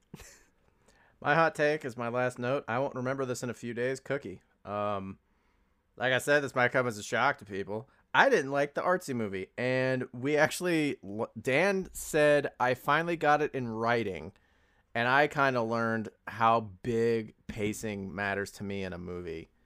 Um, if pacing is an issue where it drags right off the bat, I will immediately not care about the movie. Um, Yeah, it was and it that's, was and that's this movie. it was I- identical. you said it was what? You said it was what? Seven notes in, so probably within like the first twenty minutes of the movie, I said I want to turn this off. Yeah, when I was reading your notes after I watched the movie, it dawned on me that this was the same issue you had with Blade Runner because Blade Runner 2049 specifically It- is as it- slow as it- this movie. I was thinking about Blade Runner twenty forty nine through this movie a lot, and I I mean that not necessarily in oh this movie reminds me of it. It just it reminds me of my experience watching it. Um, and by that I mean I just remember sitting there through so much of it. Like I'm sure this is fantastic, but my God, move on and have something happen. I don't need all this setup. You're Um, you're not a you're not a moviegoer that enjoys the atmosphere taking as much time as it feels like. Like you're not one to admire the art direction when it sits on it for like 30 seconds. I'm one of those guys where I'm like, hey, I can see I can see the room too. Let's get on with some sh- like let's get going, man. And that's a big problem with this movie. Um, What about the- listeners? or sorry, finish your thoughts. I'm sorry. Uh, for listeners expecting to hear me go on like really big, angry, crazy rants about this movie, I really feel nothing. Like, I give this movie a cookie on our scale, and what's funny is I expect to not have this in my bottom five. Like, say I only have five bottom five or five cookies by the time we do our bottom five, I fully expect to not include this and just have a single brownie on there in its place. I don't think this movie. I don't think this movie's bad at all. I I I really don't. It is the definition like twenty four like Blade Runner twenty forty nine, um, and a couple other movies we've covered on here where I'm not saying it's a bad movie. I'm saying it is very much not my lane. Um, You're cool. You're cool and all, but you are boring as hell. really, like okay, I am. I am. I am just making fun of you a little bit, but it's it's that de- like dude to define it, it literally is the. I can't even define how I like define it, but like it's just that one thing where you just like you look at it and you're like, I'm not saying that it's bad. I'm saying I don't enjoy it, and it's and that's a personal preference thing, and, and that's fully this movie. I personally don't like. I don't like it, I, or I don't like anything in it. I don't really find anything that entertaining. Um, I find some stuff really bizarre just for the sake of being bizarre, and it sticks out really hard to me. Um, like the guy's job in this movie. It, is his job. That's a really strange job. Um, but none of the characters sucked me in. Nothing hooked me in. Um, I I do have one complaint, and I feel really weird making this complaint because it's an artsy movie, so of course it's gonna have a lot of it. I felt like the nudity was incredibly forced in this movie. Like, and we'll get to it in spoilers because it like one of the things involving nudity spoils something. But there are times where it's just like, why are you getting naked? Like, what does that serve the scene in getting naked? Um, but yeah, I it exists. I will never watch again. I found no enjoyment in it, but I I like some like uh if someone like Dan were to be like, I really like it. It's not it's not a great movie, but I think it's a good movie. I would be like, yeah, I get it. I just I don't like it. yeah, I I get what you're saying. You can appreciate the artistic merit that's in it, but this is not a movie that you go out of your way for literal enjoyment. I I can appreciate it. Doesn't mean I like it, but I can appreciate it. Yeah, like I like I'll I'll I mean we'll just my go ahead throw up the spoiler flag. Full cookie or full pan from me, cookie for you. Um I we'll get into the actual spoilers, but I want to start off with just a question about um what you thought of the the sequences when uh, Andrea and Chris's characters were literally like fighting in the mind, like with all the optical effects they did with the lighting and the lenses, like the the really trippy screaming at each other and like you know I'm talking about those montages. So, uh, fun thing that we forgot to mention um, in my hot take, uh, but Dan could see it from my notes. I take notes a lot more than Dan. Like I, mainly because I'm writing like jokes and quips. Where if we were doing like a commentary, it'd be a throwaway joke line, like sarcastic quip. I take a lot of notes because it's just me like making jokes throughout the movie. I barely took notes during this movie, and it's largely because after a certain amount of time, I checked out hard. Hard. I stopped paying attention to large chunks of the movie. If you look at my note spacing, I basically took a note like once every 10 minutes after a certain point. Um, I know what scenes you're talking about. I cared so little about the movie, I barely paid attention to them. So nothing nothing just within like oh something weird is happening like glued your eyes to the screen just to be like what the hell is happening? Like not even that happened. literally i know the sequences you're talking about where like she in his mind has killed all these people and then like his brain's fighting back and he's remembering what she did but he didn't do it but Well, he it's those- physically did do it it's those scenes And- throughout the movie, not just the ending. Like it's when that happens periodically throughout the movie. yeah i know i'm just saying like when that stuff would happen especially and it happens a lot towards the end of the movie i literally was just like okay and then i went back to looking at stuff on like taking notes on my phone or looking up just random stuff about like the movie or like time machines that i wanted to pick i yeah i don't like I said, man, it, neat. This isn't mine. I don't. I like if you were like, oh, we got a shot to talk to this director about his movie. I literally would tell you, I was like, can you just do it by yourself? Oh my god, if Brandon is actually listening to this, I would love to talk to him. I would, I mean, I would try not to ask him only questions about his dad, but I would just be like, dude, what's with all the nudity in this movie? Like, why is there so like I had a note in this movie and I, I was like I am 45 minutes in and there have been 3 three sex scenes.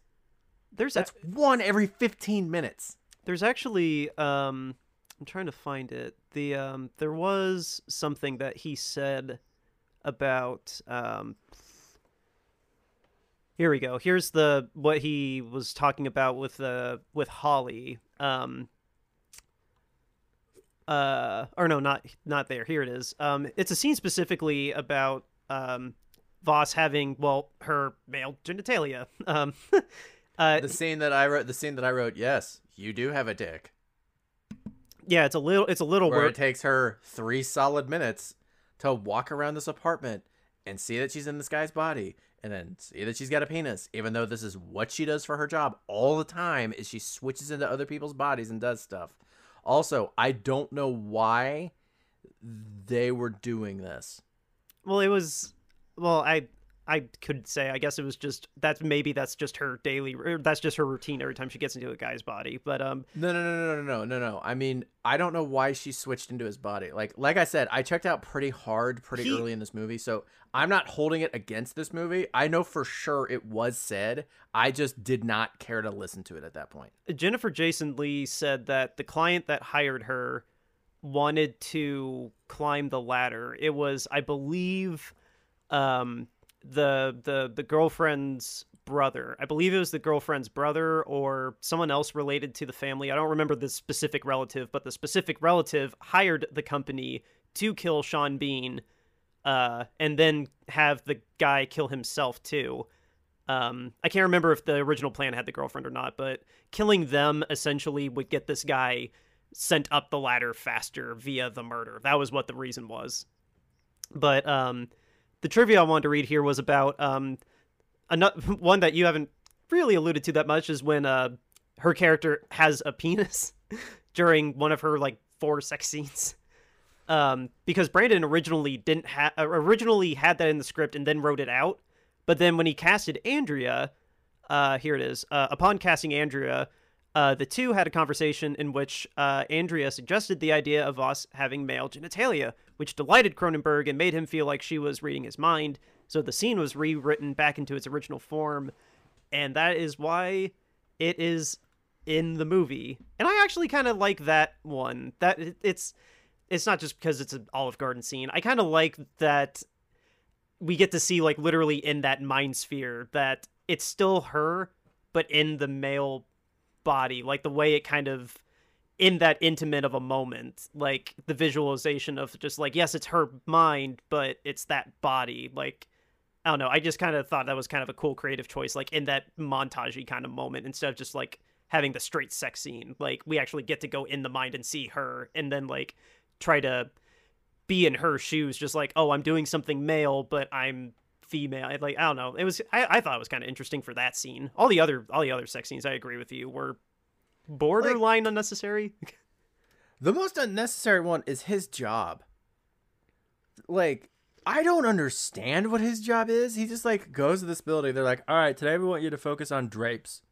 Literally, the line is, "We want you to focus on drapes." And so he goes in, and it's like, "Oh, it's this lady, and she's dancing, with the drapes in the background are, they're uh, they're sheer blinds and they're blue." Okay, we cut to this next video of this kid talking into a phone. There's no drapes. Okay, next video is some woman getting pounded and just some dude's balls wander into frame and then he's like oh, i gotta focus on this x and they're like hey focus on the drapes and he's like oh the drapes they're brown and they're they're uh they're safe through okay you gotta be faster about this next time and then like it's just what is what is he doing Honest, honestly, I can't. I can't remember what his specific job was. I just remember that he. There's the scene after that when he goes back to the apartment and the, uh, the girlfriend's got all the other girlfriends over, and they talk about like how she could just tell her dad, "Hey, give him a better job," but he's cool with it just being a bottom rung job whatever the whatever exactly it is it's just all i can remember specifically is that yeah it's a bottom rung job and i i don't know Hey, give him a better job. How about hey, give him an actual like job. What is he doing? That's not a job. That's a weird thing. Let me. It's so it's so bizarre. It's almost like it's a psychological study, except it's a job. Cause like they establish he has a friend at work, and what? Why is this a thing that they're doing?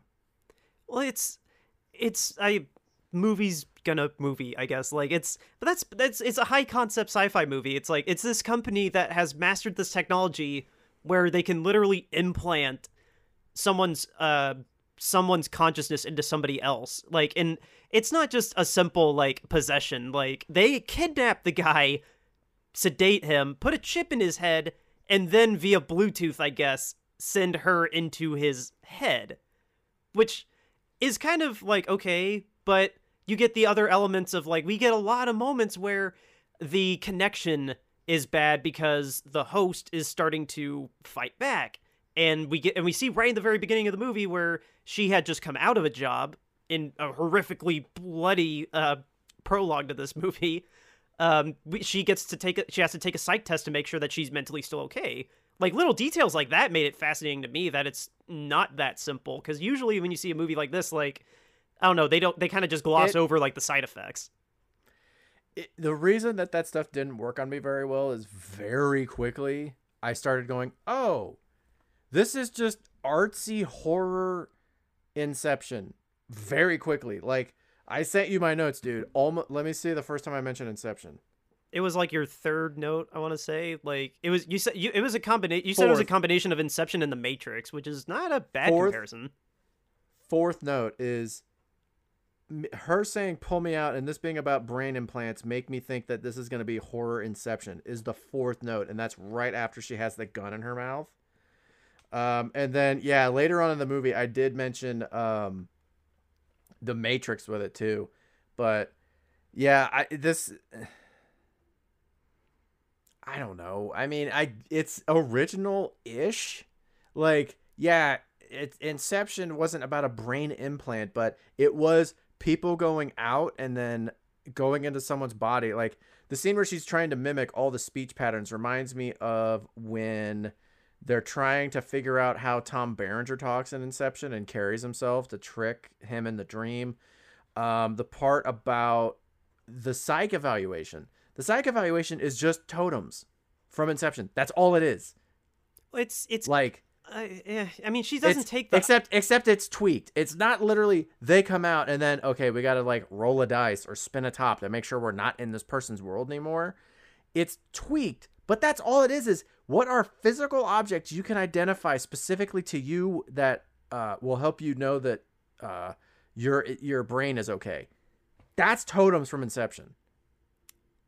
it is to that degree i see ex- i see what you're saying i i like, there's, in this there's a lot of there's a lot of things I feel like are taken from Inception, and then they're like, okay, what if we tweak it enough where it's kind of Inception?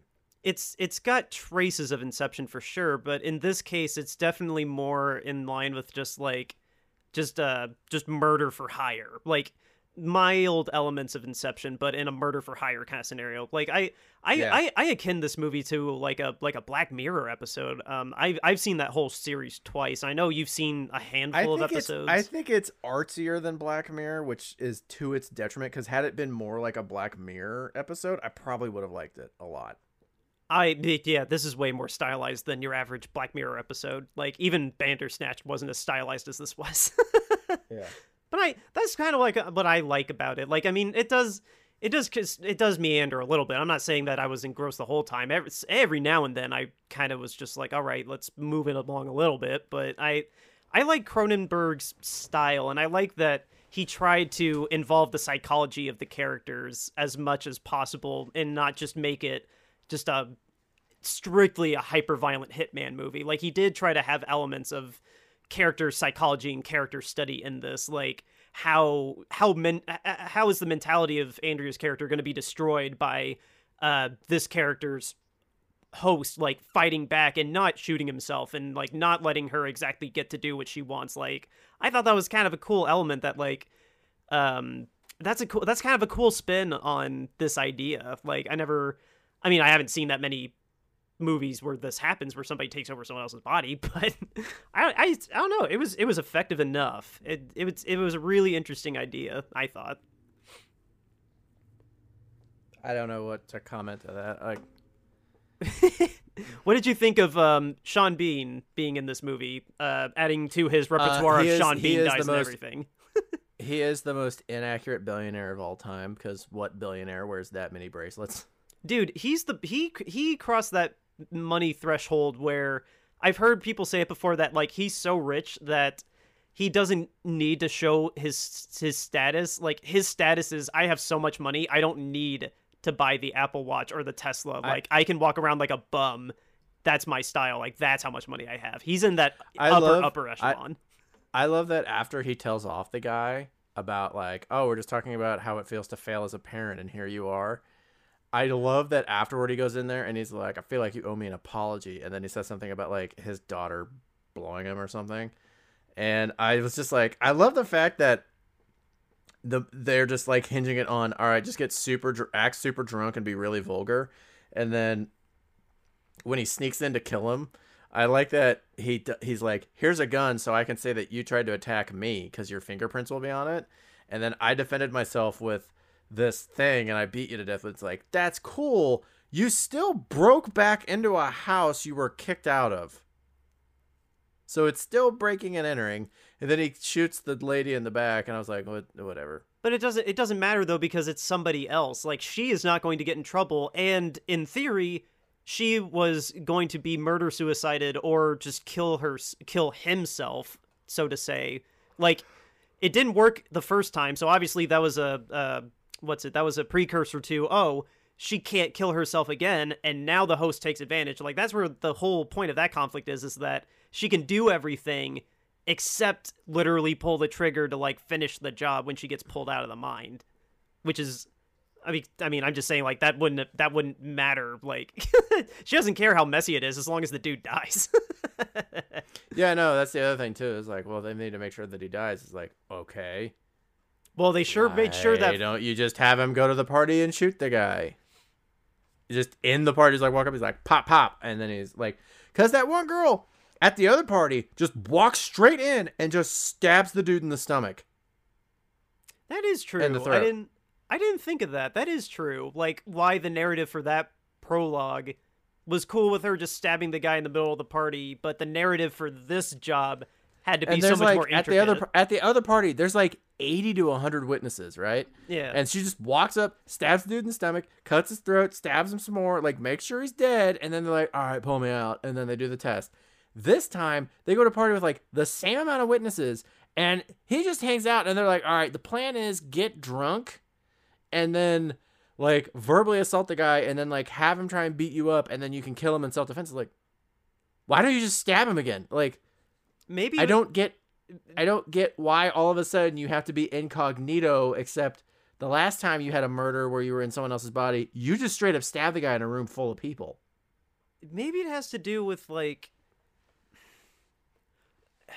it, it's got to do with the narrative i'm i'm kind of thinking out loud with this it's kind of it's kind of cuz like why would they wouldn't go out of their way to just murder people cuz i mean they could in another movie they could just be like hey we know how to murder people we can just do it. But I, it's because they got hired by somebody that wants to climb the ladder but they can't until the person dies. They had to they it, it couldn't just be random. Like i they, they they had to set it up a little bit so at least there would be a little bit of a narrative logic as to like oh well this guy that married into the family or was trying to marry into the family just snapped and then this guy's just the beneficiary of this guy that happened to go crazy like i guess they i i don't know that's that's the best defense that i have If you it. say so, I just think it's bad writing. It's it's I I don't think it's bad writing. I mean it's it's part of the movie's logic. Like this it fits with the movie's logic, but I mean, yeah, if you wanted to, there could have been a million other ways that you could have killed this guy and then the guy would have been just the coincidental beneficiary of it. But um gosh, what other um other thing was really interesting in this movie? Uh oh, there's you, you want to talk about the the plant that they have the who tries to help like get her out of the guy's body? Yeah, uh, did that throw I know I know you're so checked out in the movie at that point, but uh that that twist worked on me pretty well. I was genuinely surprised when that happened.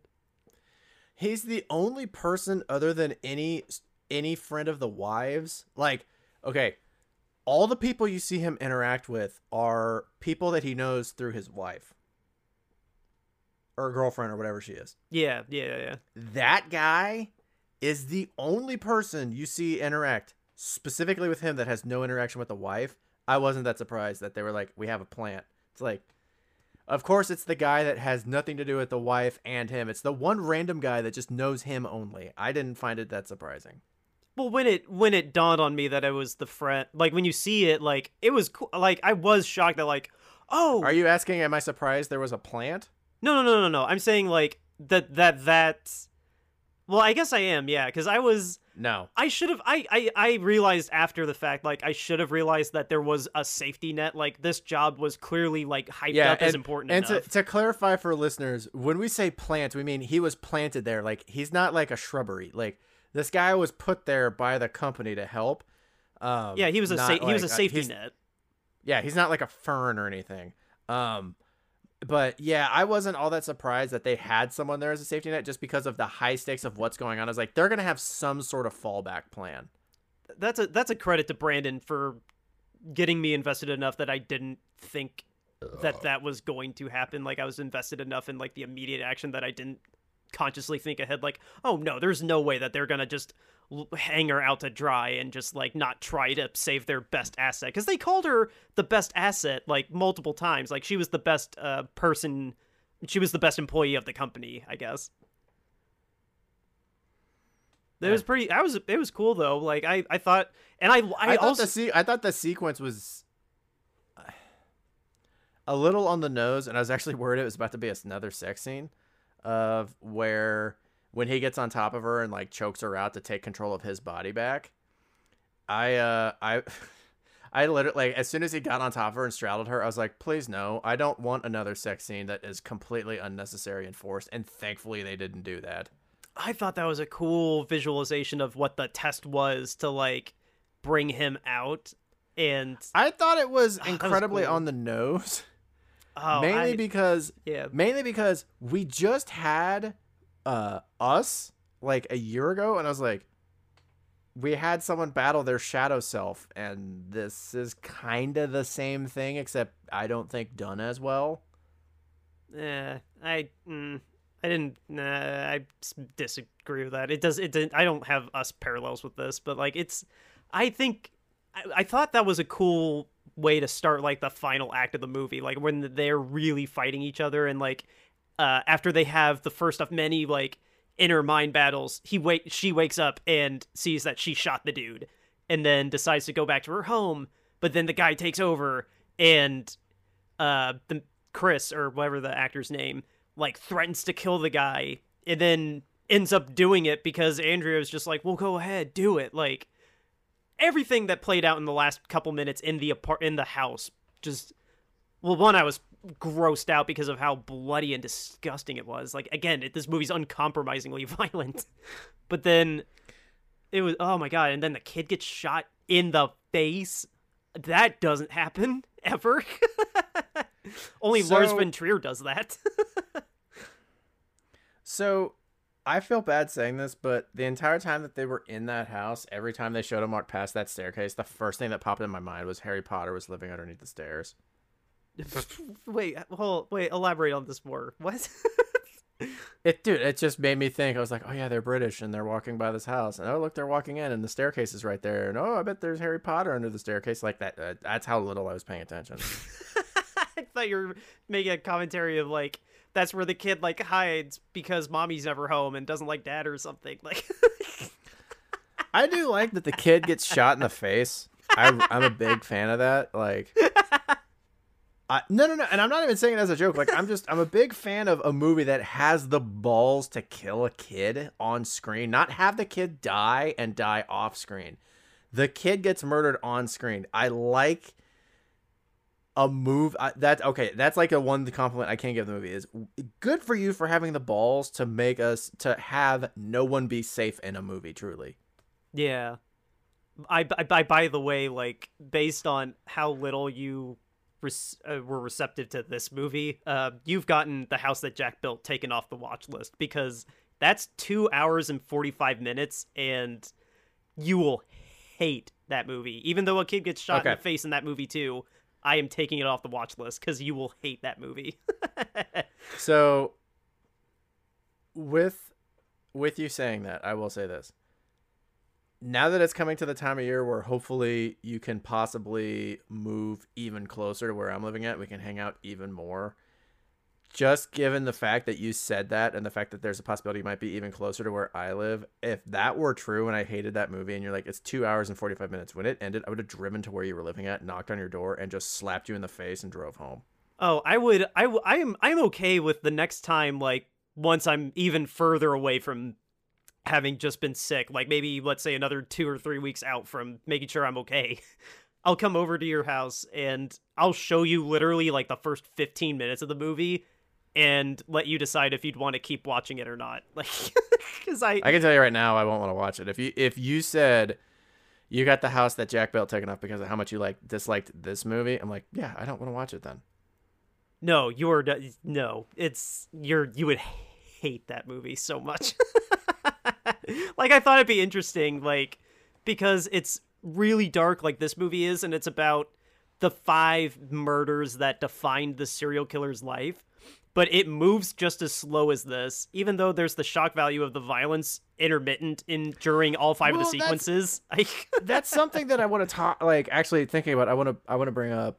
We talked about like how pacing is uh, had got brought to the forefront of being an issue for me with movies. Like you even said, you're like, wow, I got it in writing that pacing is a huge issue for you. And we talked about it, and I was like, yeah, like this Blade Runner 2049, like movies like that, like I'm thinking of ending things. I'm thinking of ending things where th- I kept talking about the pacing being an issue with a movie. Is like, I guess it's something that I don't really think about until it's problematic. And if it's even slightly problematic, it is a massive problem for me for liking a movie. For some, like I always talk about, like I care about sound design, I care about like um, You care about performances and stuff like that. you care about sound as much is- as I care about cinematography. Yeah. Pacing is apparently a huge thing for me that I just never think about until it's problematic. And I'm like, yeah, now I have a problem. It made me th- Um, it made me think about what the ultimate turnoff for a movie for me is, and I I don't I don't know because I will enjoy. I find I usually find something to enjoy in most movies, but so I had to think of like what my worst movies were last year, and It's action for the sake of action. I can tell you right now. action for the sake of action is definitely in the top five, but like I guess the ultimate turnoff is when characters' personality traits just are not there. Like when characters are kind of just exposition holes and don't have a personality. They're just like they just move and do things in the plot based on convenience and So Jar Jar Binks and Gurgi. yeah, I well I mean side characters are side characters, but like when when I don't joke. when I don't care about like if it's an ensemble or a main character, like if they're if they don't have a personality in their dialogue, that's a massive turnoff for me. Like if there's I I don't know, like if it's a either a, a bad actor reading good dialogue or bad dialogue for a good actor that can only make it sound so good. Like if I if there's no discernible personality trait to a character, like if the writing is that bad, that's something that's a massive turnoff for me. But I, I put that above action over action, but you're right. I I hate watching action movies for the sake of action, except John Woo movies, because I enjoyed the hell out of Face Off. But um yeah, it's that that for me sums up the movie, which is it's a pa- it's a pacing movie and if you don't like slow pacing, like we even talked about it like there's got to be something that happens very early on that raises the stakes of something in the movie and pulls me in or I'm out. yeah, you it's you have a you have a very specific set of guidelines for a hook. I know exactly what you're talking about. Like in the like like in terms of writing, like when you're reading something, if something doesn't hook you in like the first paragraph of an article or a book, you stop reading it. And you have a Yeah. very specific guideline for the hook of a movie kind of in that same way. like like an entire movie series I didn't watch because the first movie I didn't like. Um, Wait, what the was that Hunger one? Games. The Hunger Games. I Oh, watched that- the first that- hour of the first Hunger Games and nothing really happened. And I gave up and I went upstairs and I started just like watching TV. And my parents were watching it in the living room. I'm not even kidding you. I wasn't even fully upstairs and I heard like stuff start, or I was upstairs for two minutes. I heard stuff start going on, like big action scenes and stuff. And the like the next are you morning, sure it wasn't dad- the? Are you sure it wasn't the second one? Because the first one barely has any action in it. No, that's the first one. I, I like I heard stuff start going on. And I was and I was just like, "Eh, whatever. I started watching TV and I remember my dad like the next morning told me he goes he's like almost as soon as you gave up on that movie is when stuff started happening by the way. And I was like, yeah, but I gave that movie an hour to hook me in and suck me in and it did not. Nothing was happening. It was just people talking about the politics of a world in which I don't live. I don't care. And it was a lot was of like- people hiding in trees, and yeah, it was it was really that- boring. well, well, the other thing too, that movie's like what, two hours and fifteen minutes? I it's two. It's at least two hours. I can't say. I don't remember. Okay, I gave you just under fifty percent of your runtime for literally anything to happen and suck me in, and you didn't do it. I give up. Like I gave you f- half your runtime, and I just and I didn't care after half an hour or half the time. Um, so I've not seen like any of the Hunger Games movies because of that. I would I've s- only seen I've only seen the first hour of the first Hunger Games movie, and I was like, I don't care. I would say watch the second one. The second well, the second one to me is the only one that's any good. One, three, and four are all various degrees of bad, but the second one's actually pretty good. Like if I I would gen- I would recommend that one. I know you're not going to watch it, but I just wanted to throw that out there. I thought Catching. Fire was actually good. I'm I'm not because I I want to know what's going on from the first movie. Well, really, then- like that's why I won't watch any of the movies. Is because I want to know what's going on from the first thing. I want to I want to see how the story progresses and the character progresses because they they drug it out over three or four movies. well, Cat, I'm not gonna watch Cat- the Lord of the like. I'm not gonna watch the Lord of the Rings eh, out of order. I've only seen all those movies one time. I'm not gonna start with the second movie. I'm gonna start with the first one. well, Same Cat thing with Hunger Games. Cat won the Cat won the Hunger Games. There. Now you're I ready. assume she did. She's Now- in all four movies, Yeah, now you're ready for the second one. That's literally all you need to know from the first one is that Cat won and everybody died that she was playing with, and like that's it. Now you're ready for the now including Peeta. Now you're ready. Now you're. Oh, uh, no, no, no. Peeta lived, but um, oh yeah, that's yeah, that's right. Peeta lived. She lived. He or she won. Yeah. Now you're good for catching fire, which is funny because that's our time machine. No, I'm kidding. No, it's not. I picked the time machine. Um, yeah, no, we already we already have next week's set. But um, yeah, that's uh, uh, tying it back to this movie. But that's like my big problem with this movie. I will never say that I think this is a terrible movie, uh, but I am going to be a terrible person to discuss it with because it it can't hold my interest. Um, it's not an ADHD thing where I need explosions on screen at all times. Clearly, Prisoners is one of my favorite movies of all time. Nothing blows up in that movie. well, this movie Um, had its share of horrific violence too. Like, I mean, that's how. Yeah. That and that's a testament to the movie is that you we see multiple people get shot in the face and it didn't phase you at all. Yeah, the, I didn't care. Like, it, it really is. I just did not get hooked and sucked into the movie. Like, one of my last notes is, oh, look, someone's dying. And guess what? I still don't care. That's one of my last notes on the movie. Yeah. It's I mean, I get it. Like now that we've gone through enough movies like this, now it I see the concrete line of evidence. It's not it wasn't just a blip with Blade Runner like you had a bad night or the fact that uh, uh I'm thinking of ending things was a pompous mess. Uh yeah, you don't like movies that are very slowly paced. Well, it's, it's funny, too, because like we talked about in uh, in Brownie Bites, um, why we couldn't record Nomadland this week. Um, Oh yeah, sorry about the- sorry about that. By the way, if you didn't listen to our brownie bites, where I'm definitely going to make the apology there too. Um, and I will make the apology because I'm why we couldn't do it. Um, but uh, yeah, I was. I it had we switched Nomadland with this movie, like the days we were supposed to watch it. Like I told you when I when we were talking about Nomadland, I was like, I've not had time to watch. I like. I won't have time to watch it and record, and also I am really not in the mood to watch that movie now because I already think I won't like it, and I'm in a really terrible mood. spoiler alert: Um, you're not. you're not going to like that movie at all. But um, but just what I, what I'm getting at is, had we replaced this with that, I would have had a very dis like very passionate dislike for this movie because I would have been in a bad mood and it wouldn't have been a fair shake for this movie. A couple days removed from what happened where I was pretty annoyed and I was just like on an even keel when I did watch this movie, I was like yeah, it's just not my kind of movie. Like I like I watched the entire thing and I was like, none of this is terrible. The only complaint I really have against this movie is what's with all the nudity. Like it feels kind of forced and not real and not needed. Dude, But- I I already But went that's but that's one complaint, uh, and that's something pretty typical in an artsy movie. So it's kind of expected at this point.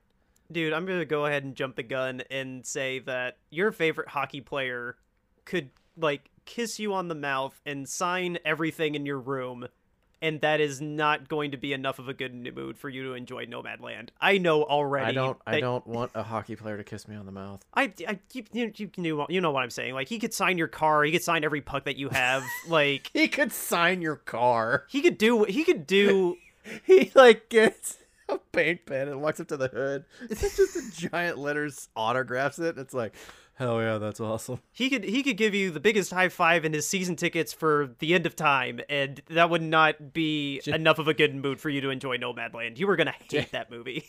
James Hetfield calls me from Metallica and he's like, I'm giving you writing credits on every song we've ever done. Here's an infinite amount of money for the rest of time. And I'm like, all right. yeah, here's resi- here's back end residual checks from the '80s and residual checks all the way up to now. And no, you are still gonna hate Nomadland. I'm just gonna give you a heads up because I went ahead and watched it anyway last week. You're gonna hate that. I, I, when I was telling when I was telling Dan what was going on and that I for sure could not review that movie, I was like, "Did you watch it?" And he goes, "Yeah, you're gonna hate it." Yeah, it's no, you you will hate that movie. I I'll I'll save my thoughts for when we actually do it, but yeah, you're gonna hate that movie, dude. Those Who sorry. uh, who who would you cast Nicolas Cage to be in this movie? Oh, I I don't have a better answer than just copy what they did with stunt casting Sean Bean and just have Nick Cage be Sean Bean's character. There really isn't anything better, like unless he played uh unless he played the husband, but I kind of want him in a bigger role than that personally, and the only other role that would really fit is just the stunt casting like they did with Sean Bean, frankly. Like I I never I'm never I don't know. I don't think I don't think I ever have great answers for this question as of late, but I, I I don't know. I don't know anybody better, honestly. I would want him to play the guy that gets stabbed at the very beginning of the movie, just because I think his faces would be great for like, "Oh, I'm stabbed." Um, or the kid that gets shot in the face. Nick the Cage's face on a little reason. kid's body. I want I want him to have a horrifically painful death in this movie just for his facial expression, like, "Oh, it hurts." Dude, not gonna lie, I definitely jumped when the little kid stabbed him in the neck. Like I that was another thing I I should have saw coming, but I still jumped like, oh snap! And then he shot the kid, and I was like, I saw it. I saw it coming from a mile away. Like the moment they walked in the house, was like, all right, everyone's gonna die and the kid's gonna die. And like when he gets stabbed and then like rolls over and blindly fires, like as he's rolling over, is like it's the kid. Ugh, that was. I didn't think it was going to be extra overkill with the bullets. Like, I thought the kid was just going to stand there and then fall, but then, no, just pepper him a little extra just to make sure. like, my God. bang, bang, bang, bang, bang. That was, It's like ugh, that was horrific to look at. Like, the, the graphicness of it. Like, you saw the little kid's head get blown out in the back. That was like, oh, we're going there. Like, God damn. yeah, but I'm I'm I'm done. I don't really have anything else to say about this movie. It's it's not terrible. I'm not. I will never say this is a bad movie. It is just a very. uh, It's a movie that I'm very uninterested in ever seeing again. Yeah, this was like the most not Nick movie of all time. Or close to. Pretty close. And by the way, I didn't know that going into this. Just to remind you, Like, I I my- pick my movies biggest- that neither my of us have biggest seen. issue. My biggest issue, going back to the pacing thing, really quick. I, I meant to say this when we were on it, and I forgot to, and then I just remembered now. My biggest issue with the pacing is it's fine if you have long, drawn out scenes if it's building tension, but if it's just she woke up in a guy's body and is just like aimlessly moving around the apartment and then goes in the bathroom and like and slowly like takes down the pants to see that she has a penis and that scene takes 2 to 3 minutes i'm sorry that doesn't need to be in this that feels I- like filler I get what you mean. I and to each his own. I I don't mind movies. Like if it's if it's done for like reasons like this where I I would argue it's done for the narrative reasons and like it's it's adding to like the characters themselves. Like I I'm okay with it. But I I I completely get where you're coming from though. Like what's not it's not visually not not stimulating is not the right word. Like you don't you don't find the merit in that literal definition of show me. Vis- show, show me not- more than visual. yeah. Visual stel- storytelling is not something that I will like die on a hill defending. Right. I no, I, I I completely get where you're coming from. Like when it's when it's when it's visual storytelling in like this kind of style, I get it. Like it's it's not it's not for everybody. Like that's why they're that's why there's the subgenre art house. So you know which kind of movies or you know which category to not look to when you're scrolling through Netflix. Even though we watch this on Hulu. uh but yeah, Yeah. we've been we've been going at this uh for just about how how long we should. I'm out of stuff to talk about too. So we're going to take a break. Then when we come back, it will be time for our second review of the week. We'll be right back.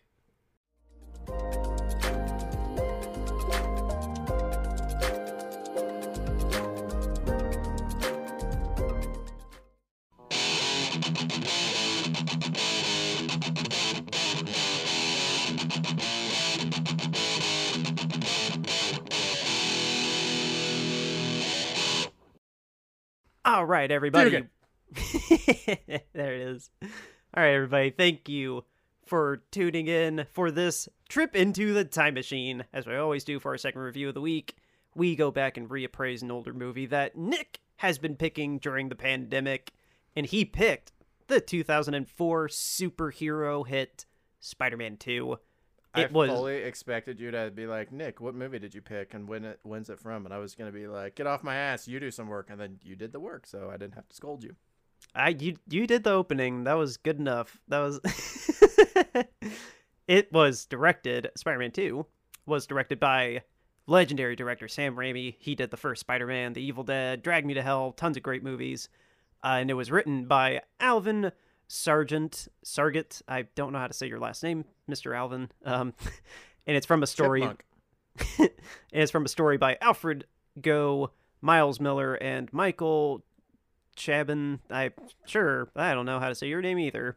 And obviously, it's based on the comics written by Stan Lee and Steve Ditko. It stars Tobey Maguire, Kirsten Dunst, James Franco, Alfred Molina, and Rosemary Harris. This is Spider-Man 2, man. This, dear God, I still remember this being the the the gold standard of superhero movies for what would that have been roughly three years only three years until uh the dark knight in 2007 or what was but it was it. uh, What's funny is superhero movies at that point were what twenty, almost twenty five years old at that point. Really, like since the uh, 80s, 1980 Batman to me is when superhero movies really kicked off because that's when they started getting taken seriously and you could actually make a good one. Um, and shout out to blade 99 for for all it contributed to so yes i i do agree with you And- though that and Tim the Burton Superman did movies or whatever. But I'm just saying, like this was, this was the great one in a 25 year span, and then they started like after this movie came out, every like three to five years there was a new greatest superhero movie of all time that came out. Yeah, it was uh 2008 by the way. I just checked myself. 2008 we finally got The Dark Knight, but Are you checking your own point of personal privilege? I I yeah, I was. um but no, I remember like g- g- uh, and given that we were so young when these came out, I still remember though like 2004 would have been 12 years old, so we were in like 6th grade. sixth grade. Yeah, It was it, it would have been the summer before our 6th grade because we graduated from elementary school in spring of 05. So yeah, it was that summer before 6th grade. But I remember the year before X2 kind of reset the the stage for superhero movies with X2 and um and then literally right after this because X-Men and Spider-Man I remember were kind of competing with each other a little bit cuz like X-Men in 99 and then Spider-Man 1 in 01, X2 in 2003, Spider-Man 2 in 2004 and they were really just kind of going back and forth with each with each other, like resetting the stage for superhero movies. And then when this one came, it literally like kicked down the door, and uh, it beat a bunch of box office Octopus arms to rip off the door. and it broke a bunch of box office records. Like it, it beat some records that Lord of the Rings: Return of the King had. I was reading in the trivia, and uh, and then when uh, X Men: The Last Stand, the third one, completely crapped the bed. No six, I want to say. Like that was it. It was the best superhero ever superhero movie ever made until The Dark Knight came out in 2008. And I guess to to to really like just go off with our hot takes how we usually start this God damn, dude, this movie still holds up really, really, really well. I uh, I watched this on my Blu-ray. I didn't upgrade to the 4K version of this, but I mean, that that aside, uh, uh my God, the Tobey Maguire is still like I know we talked about it before. Like I know you don't watch Doctor Who, but like Tobey Maguire is my is my Peter Parker, and it's. I, I like that he's a little older in this. I think it suits him like not being in high school more so this time. Um, more yeah that was that was the big thing with this trilogy with spider-man 1 is like can you get it to where they're not in high school? Because then it's believable. Yeah them in high school was really weird. So like them being out of high school now like it's a little more believable that they're like in college um and like chasing their dreams and like actually like being adults. I think that works really well for the story. I still love all the performances in this movie. Um I I love the character arc of Doc Ock becoming a villain. I think they handle making a villain about the most perfect way that a superhero movie can in its silly universe logic. Like it's it's such a perfect, believable and empathetic way that the character goes through becoming the villain. It's so perfectly written. Uh, Sam Raimi directs action so so well. He transitioned so smoothly into being a superhero director instead of just uh, a, a niche independent horror director. Even though there's one scene in particular that's very, very out of the Evil Dead blueprint. I, I would I would argue that out of the three movies in this trilogy, and it's not for that one specific scene. Like it goes throughout the entire movie. This this movie is much more of a horror movie, which makes sense with what's going on because the first movie was just, oh yeah, uh, it's about Spider-Man becoming Spider-Man, and then also we got this villain, and he's a close friend of Peter's, and he just basically takes steroids and goes insane. This movie is, hey, um, this villain is a monster. Like he is physically deformed from an accident, and his life is ruined and destroyed, so he turns to crime there is a much more monster element to this villain and Raimi does a very good job of in certain instances making it like a monster movie. Like the scene where he's crawling up the building. Like yeah, okay, obviously the surgery scene is is a horror movie scene, but like the scene where he's crawling up a building, horror movie scene. Um the scene where he abducts Mary Jane looks like a monster. It, honestly, for some reason I got like King Kong vibes of oh no, he's kidnapping the girl and getting away, and he's he's this weird deformed thing. Well, and they Like- both take place in Manhattan too. Yeah, so there's there's definitely a little bit you can read into that. Well, it's not the man. It's not the Manhattan part. Like the Well, Manhattan no, no, part no, I didn't really I didn't mean that specifically. Yeah. Yeah, but I'm saying like the Manhattan part doesn't really feed into that. Um, but this movie comes across as much more of a horror movie, and it's very like they had a perfect director to do it, and I I like that angle, and it would have been interesting. And whenever we finally do get to Spider-Man three, because uh, this is episode one oh episode one oh three. Whenever we finally do get to Spider-Man three, um, I think it will be inter- it would have been interesting the movie that Sam Raimi wanted because he was very on record and I, I've got a I've got a problem with a with a couple characters. One of I don't think Doc Ock's turn makes much sense in this movie. Um Really? yeah, because of the scene in which he turns. N- Because the scene where he's created into a monster, fine. Every scene after he turns, fine. The scene where he turns, it takes nothing to get him to. He's just like, my Rosie's dead. My work is ruined. Well, better go get money and start trying that experiment again. Like, Well, he's under the control of the. er, Hold on, let's. uh, I'll, I'll finish my hot take, and you add more to your hot take, and then that's actually a great starting point. I, I, I mean, I don't really oh, have that much else was to say. I love me, this let movie. me finish something up. Let me fin- well, let me finish up my thought real quick on what I was getting at though. It would have been very interesting to see what Sam Raimi would have done in the next movie with the villains because he, it's very well documented. He didn't want Venom in the movie, and with the way they handle uh, Jameson's son and the liberties that they took with characters in these movies, I would have been interested to see what he did with Venom and the way he handled characters in Spider-Man 3. I think it would have been very interesting based on the way that this movie was handled instead of the studio controlling way too much in Didn't Spider-Man 3. Didn't he want the Vulture in Sandman instead of Venom in Sandman? He wanted Vulture in 4. Cuz Jim Carrey I think was supposed to be Vulture or he was supposed to be Carnage. I can't remember which. Wait, Vulture, Vulture, and who? Who was the second villain? It was either Vulture or Carnage, which is another symbiote. No, no, I, I, well, I know who Carnage is, but like, I thought, I thought it was Vulture and Sandman, and then I guess I don't James think it was Franco- Vulture. I don't think it was Vulture and Sandman. I think it was Sand. He only wanted Sandman. I think. I don't know for sure. I should have researched it before, but well, we can research that before Spider-Man Three.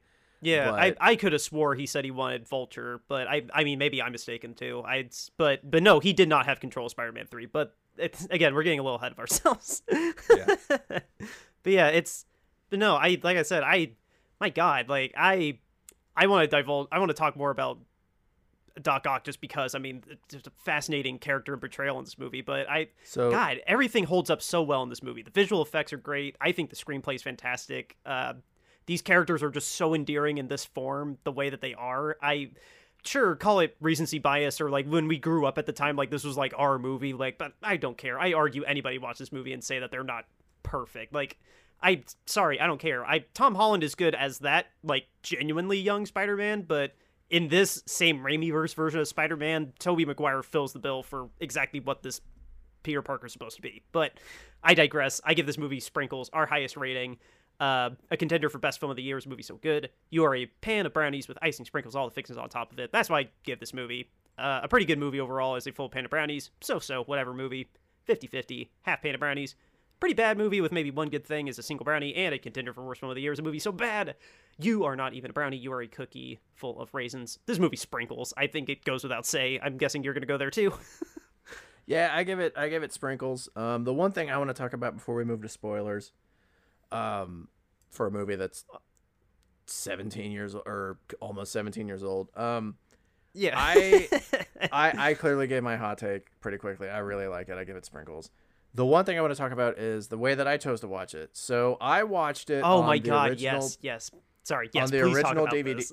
On the original DVDs I got when I was a kid. I've been meaning to replace these for a long time, and I'm when I say long, I mean like the better part of like nine years. Um, when I went to ISU was the first time I ever found out about the store Fye, and I realized I could sell DVDs to them when I bought Blu-rays, and I've literally had the Blu-ray three movie like trilogy collection in my hand so many times I've lost count at Fye, and All I right, decided not to buy it. are they dead yet? Uh, they're not dead yet; they're dying. Um, Oh, okay. but I've I've had the trilogy so many times in my hands I've lost count. I've meant I've meant to upgrade from these DVDs forever, um, and I just I just haven't. Um, I actually saw when I looked it up because of how bad this DVD looked. Uh, when I looked up to see if they had 4K Blu-rays, they do. So I'm tempted to upgrade to that. But just what I'm getting at is the test. I watched this not only on DVD, I watched it on a full screen DVD. Now, for the people listening that are young enough, TVs didn't always used to be rectangles; they used to be squares too. and, and they used so- to have fat backs. Yeah. And so you had people like Dan that wanted to see the movie in the true scope it was supposed to be filmed at, and then you had people like me that just wanted their TV screen that wasn't that big to begin with to have the picture on the entire thing so I could see what the hell was going on. Um I don't know what all DVDs I have that are like this. I know a lot of the Star Wars DVDs I had before I got the Blu-ray collection was full screen. But the first two Spider-Man movies I have on DVD are the DVD full screen editions. And that's how I watched this one. Is I watched the full screen DVD version, and man, it didn't age well. Um, Well, there yeah, are It, sorry, yeah, just the, the quality alone of the DVD, not even the fact that the picture didn't even fit the screen, but like just 720 by 480 pixels on your 4000 pixel TV. Dan Dan is far more like concerned with the full screen aspect of it. I just think it's a like the only reason I bring it up is I think it's just like a neat throwback to like, hey, you used to be able to buy movies like this, right? Um yeah, it- and that's how that's Where- the time. where you could where you could fit it to the size of your TV, whether you had a widescreen TV or whether you just wanted to watch the widescreen version of it or you wanted to have it take up your whole screen. Yeah. What really got me is there are several moments, and especially like this where Peter's birthday scene happens, where uh the quality of picture from a DVD is just horrendous. There are times where you can't see Peter's nose because the the white balance in the shot is so white that you can't see colors on people's face very well. Um, so that was kind of an interesting way to do it. Hopefully, by the time that we do Spider-Man Three, I've upgraded this trilogy to either at least Blu-ray or 4K Blu-ray.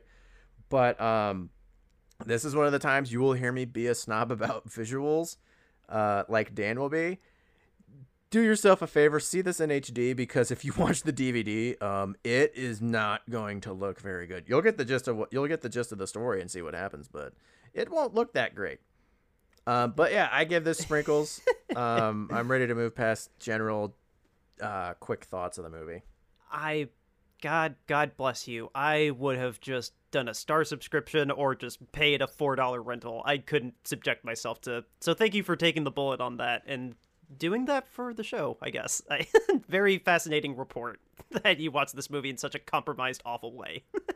it's it's just it's just so interesting to me because I remember when I okay for a long time I had VHSs. I remember in like third or second grade I got my uh, TV that had a VCR built into it.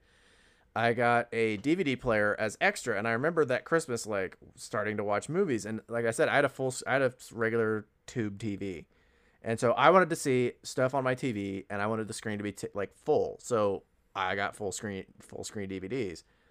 And I remember it was around the time that we were in high school, like throughout this time you could either buy it full screen or widescreen and then you had some where like one side of the disc was full screen one side of the disc was widescreen um, and then i remember at some point in high school it was when they just stopped making full screens and they're like you have to get it in widescreen i actually remember a conversation i had with you complaining about it when we were in high school and you're like uh, dude that's actually it's actually a better option and i agree it is a better option now um, but it's just interesting to see like the time frame of like a, lapsed time frame of like how to watch movies.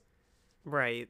It's just a neat kind of time capsule thing that we don't get anymore. Like you don't get VCRs. You also don't get full screen versus widescreen choices on movies unless you're Zack Snyder. Yeah, that's the yeah, that's a, another thing. But yes, it's the uh did you have uh my last question about it is uh did you have uh trailers that were um I remember in one of my wildly old. Well no, that was a given, but um did were the trailers also in full screen or were they uh postage stamped where there was black bars on all four sides? I'm trying to remember. Um, they weren't a box, but I also think that it was it took up the full screen. Like the green Oh, band before trailers, I think took up the entire screen. Oh, that's interesting. I would I would have I thought with a full I thought I would have thought with a full screen DVD they would have done a postage stamp where it's still like in widescreen scope, but because it's a full frame DVD, they export it with that in mind. So it just shrinks the image so small on a widescreen TV. It's got black bars on all four sides. I I think that's how it was. I don't remember. Um, That would be- super close, but That would be um, so funny if you watch some trailers like that. I I remember t- I remember like make I, I made a note. Let me see. First DVD in my 4K Blu-ray player on my 4K TV, and it's already super obvious it's a DV in the trailers. Ugh, God God bless you. And okay, so here's here's my first three notes. First DVD, the first the one I just read, also it's a full screen DVD, so it's uh so it's just a, b- a box on my television. My third note, even Kelsey thinks this looks bad.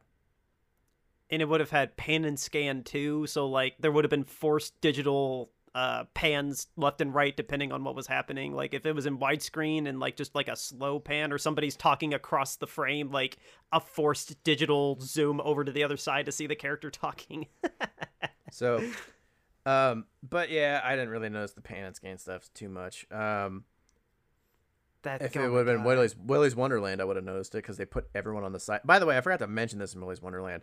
Uh, they used a wide angle lens through that entire movie and then put people on the edge of the shot. So like as they moved, they would become distorted. Um, but anyway, back to this movie.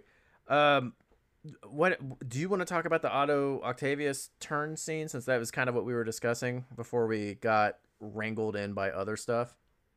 yeah Stop i wanna, putting to on your chapstick. no shut up i want I to talk moisten your lip?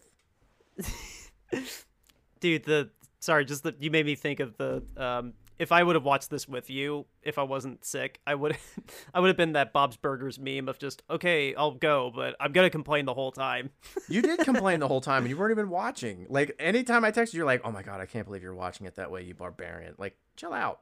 I just Um, felt bad i felt i just felt bad for you like i wasn't mad i was just like why are you subjecting yourself? Everyone feels bad for me.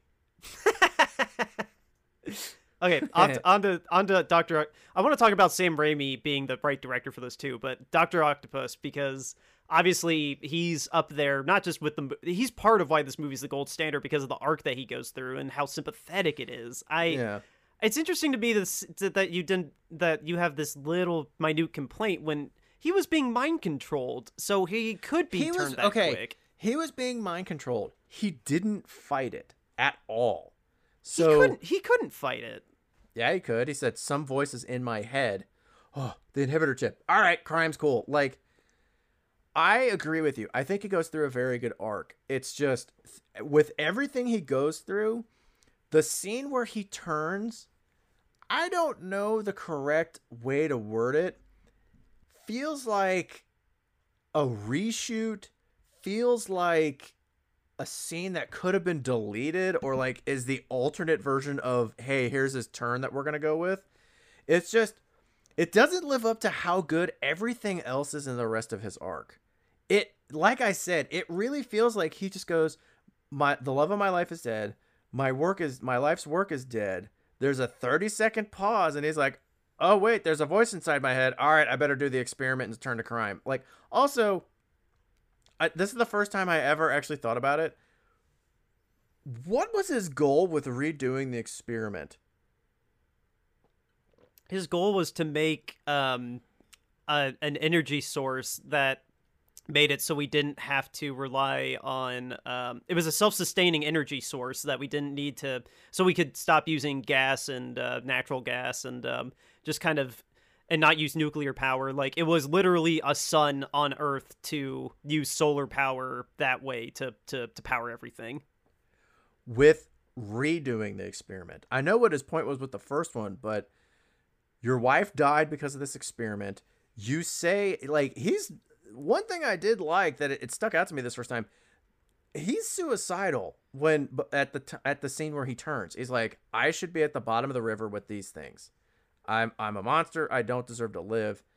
And then he's like, No, let's just redo the experiment. It's like, what are you trying to achieve? Are you trying to are you trying to prove that yes, I was wrong or or are you okay? Are you I think he was to just prove trying to prove. I think he was just trying to prove that he could do it again on a larger scale, that he could control it even bigger, even though he couldn't control it in the smaller scale. I think he was just trying to stroke his own ego. Okay, because that's that was my confusion. Is it doesn't explicitly say like why he's doing it. Like Norman, like the Green Goblin, Norman does the experiment on himself because he is going to lose control of his company if they if they don't like get this thing through. So he's desperate. He does that. Sandman is trying to get money for his daughter's thing. Um, uh, whatever Harry's goblin is in the third movie, I don't think it's Hobgoblin or New. I think it's called New Goblin. He's out for vengeance against Spider-Man for killing his dad. Um, Venom hates Peter Parker uh, because of what he did with Spider-Man. So now he's he's got nowhere to turn. He's turned to a life of crime. So that way he can uh, he can get money, and he wants to kill uh, kill Peter Parker, and he wants to kill Spider-Man because of what they mean in his life of failure. And then you cut to Doc Ock, and it's like, what do you want to do? And it's like, I want to get this experiment done. Why? Cause because he could control the world by being the main power source of the the the world really. Like he could end up controlling the world's ener- by controlling the world's energy supply he could end up controlling the world. Like i think it was more of a big bigger scope plan like that that you have to kind of read into because i mean no Okay. at the end of the day he's It- just he wants to do he wants to prove that he could handle the power of the sun. Like he says the power of the sun in the palm of my hand right before everything goes to it's I'm not disagreeing with you and I'm not I'm not saying that that's a bad plan. I'm just saying it's not super clear. right the fact that you're asking it yeah i You know what I mean? It's one of those ones where it's like, eh, if it like literally, I get that explanation from you, Sam Raimi, whoever. Like, okay, cool, fine. But it's one of those ones where like it's like if you made it an ounce more clearer in your movie, I would never even have this question. Yeah, there is a little bit of inference from it because he never. Well, he doesn't have the villain trope of "this is my evil plan to take over the world." Like he doesn't have that. You just kind of read into it the fact that like he's lost everything, so his only sense of redemption in his mind is to do the experiment again. But then he never explicitly says it, but you can infer that like he's going to then now that he knows he can control power, he can control the world because they have to go to him for sustainable life, more or less. Which is a pretty evil plan if he's saying it out loud. That's a pretty evil plan. It's like controlling all oil fields. And then let's talk about like the sympatheticness of it. Like Alfred Molina is so I, he's he's given a great story. Like the the character story is great, but can we just credit Alfred Molina for being such a good actor that no one ever talked about being as great as he is? He ah he was it was so perfect. He was so Well- perfect in this role. I also spent like the end of the movie when he uh drowns the machine in the river and dies. I will I was not there, die I was like- monster. I I was like, okay, what what are they going to do to bring him back for Spider-Man 3 and the and the other Spider-Man MCU movies? Like to me that's the thing is you hear about all the time like uh, dude, we talk about it all the time, casting rumors and casting decisions for characters and people's reactions and takes to it. And what I find really interesting about Alfred Molina as Doc Ock, I have never never heard anyone ever talk about who they would cast as Doc Ock in any movie other than him. it's it's the J. Jonah Jameson problem. Too. Well, not problem, but it's the same thing with J. Jonah Jameson. J.K. Simmons owns that role. It's, it's so I guess just stemming from the acclaim that he had back in the day, 17 years later, no, he did it that good that they're willing to bring Alfred back and sign whatever paycheck that he's asking for because he's got the leverage. Like, you want me to revive this character? Like, all right, pay up, bro. Like, Yeah. It's Like- ama- it's amazing though. Like it really is. Like it still stands the test of time watching it now just a couple days ago, I think. Yeah, I I I think he gives a great performance. Speaking of J. Jonah Jameson, I think he's one of the best parts of the movie. Like at the at the planetarium benefit dinner thing when he's like, "Parker, Parker, what are you doing? Parker, take the picture." Um, Did you Okay, I got two things involving him scene- specifically. Well, I want to hang on a second, and then and then the part where they're like, Spider-Man was the only one that could save Doc Ock, and then it's him just like, yes, like this is, uh, he is the best J. Jonah Jameson. This is the best J. Jonah Jameson is in any movie. Well, that's why they put him in uh Far From Home. I I Well, you you watched Spider-Man 2.1. Yeah, so that- you got the bonus scene of him dancing in the Spider-Man suit. Yes, that was what I was going to ask you was you didn't watch 2.1, right? Not only did I not watch 2.1, I have never seen 2.1. I've never seen that cut of the film. Um, Okay, and I've I- actually never seen the scene of him dancing in the suit. I've only heard of it. It's pretty it's pretty funny. It was like the one deleted scene that I thought was worth keeping in it. Um I didn't do the I didn't do the research to confirm it. I know there's a website I could have gone to, uh shout out moviecensorship.com, but uh there's there's a couple scenes I want to ask if you saw or not because these were the only things that stood out to me as like hint like these are the only things that stood out to me as just like I'm pretty sure this got cut. Um, there was not that much banter in the elevator, was there? I mean, I've always thought that scene went on too long. Did he did did the did the guy in the elevator like really get into like uh marketing tips and just like oh I work for this marketing firm No, I he think you should not. do this Nope. and Nope. okay so I By had the a way, longer- that guy, I, I remember that guy being on like every MTV show that they had at that time. That guy was everywhere in pop culture, and I just love that he's in this movie in such a throwaway scene where it's like no one will remember this guy's name. They just remember like, oh, you were in Spider Man too. yeah he was in the um what was it the I love all the decade shows He was in Best Week Ever. I love every Oh! decade ever. Like, best week ever that's it yeah that was what it was best week ever. Yeah. that's a throwback. Oh my god. Um okay so the the next scene that really stood out to me was um uh oh not before that uh when he delivers the pizza there is a lot more vaudevillian kind of Oh, acting God. That's in that another scene that. I've always thought went on too long. It's like, dude, enough with the brooms. Just take her the friggin' pizza. Also, how did she not see Spider Man go in that closet and then Peter Parker walk out of the closet?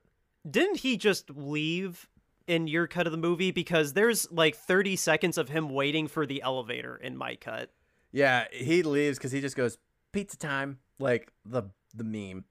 Uh, and then she goes, "I'm not paying for those." By the way, that actress looked really familiar. That's Um, that's a that's a Zooey Deschanel's sister. Um, That's she a was in Deschanel? Yeah, she was in. She was the one that was in Bones. I can't remember her first name.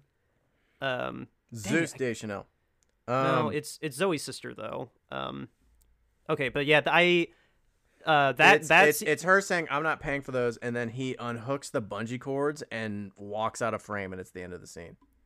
Okay. I have like an extra thirty seconds of him walking to an elevator. They exchange some glances, and then the elevator on the far right, two doors down, opens, and he walks in, waves, and then it closes, and then the scene's over.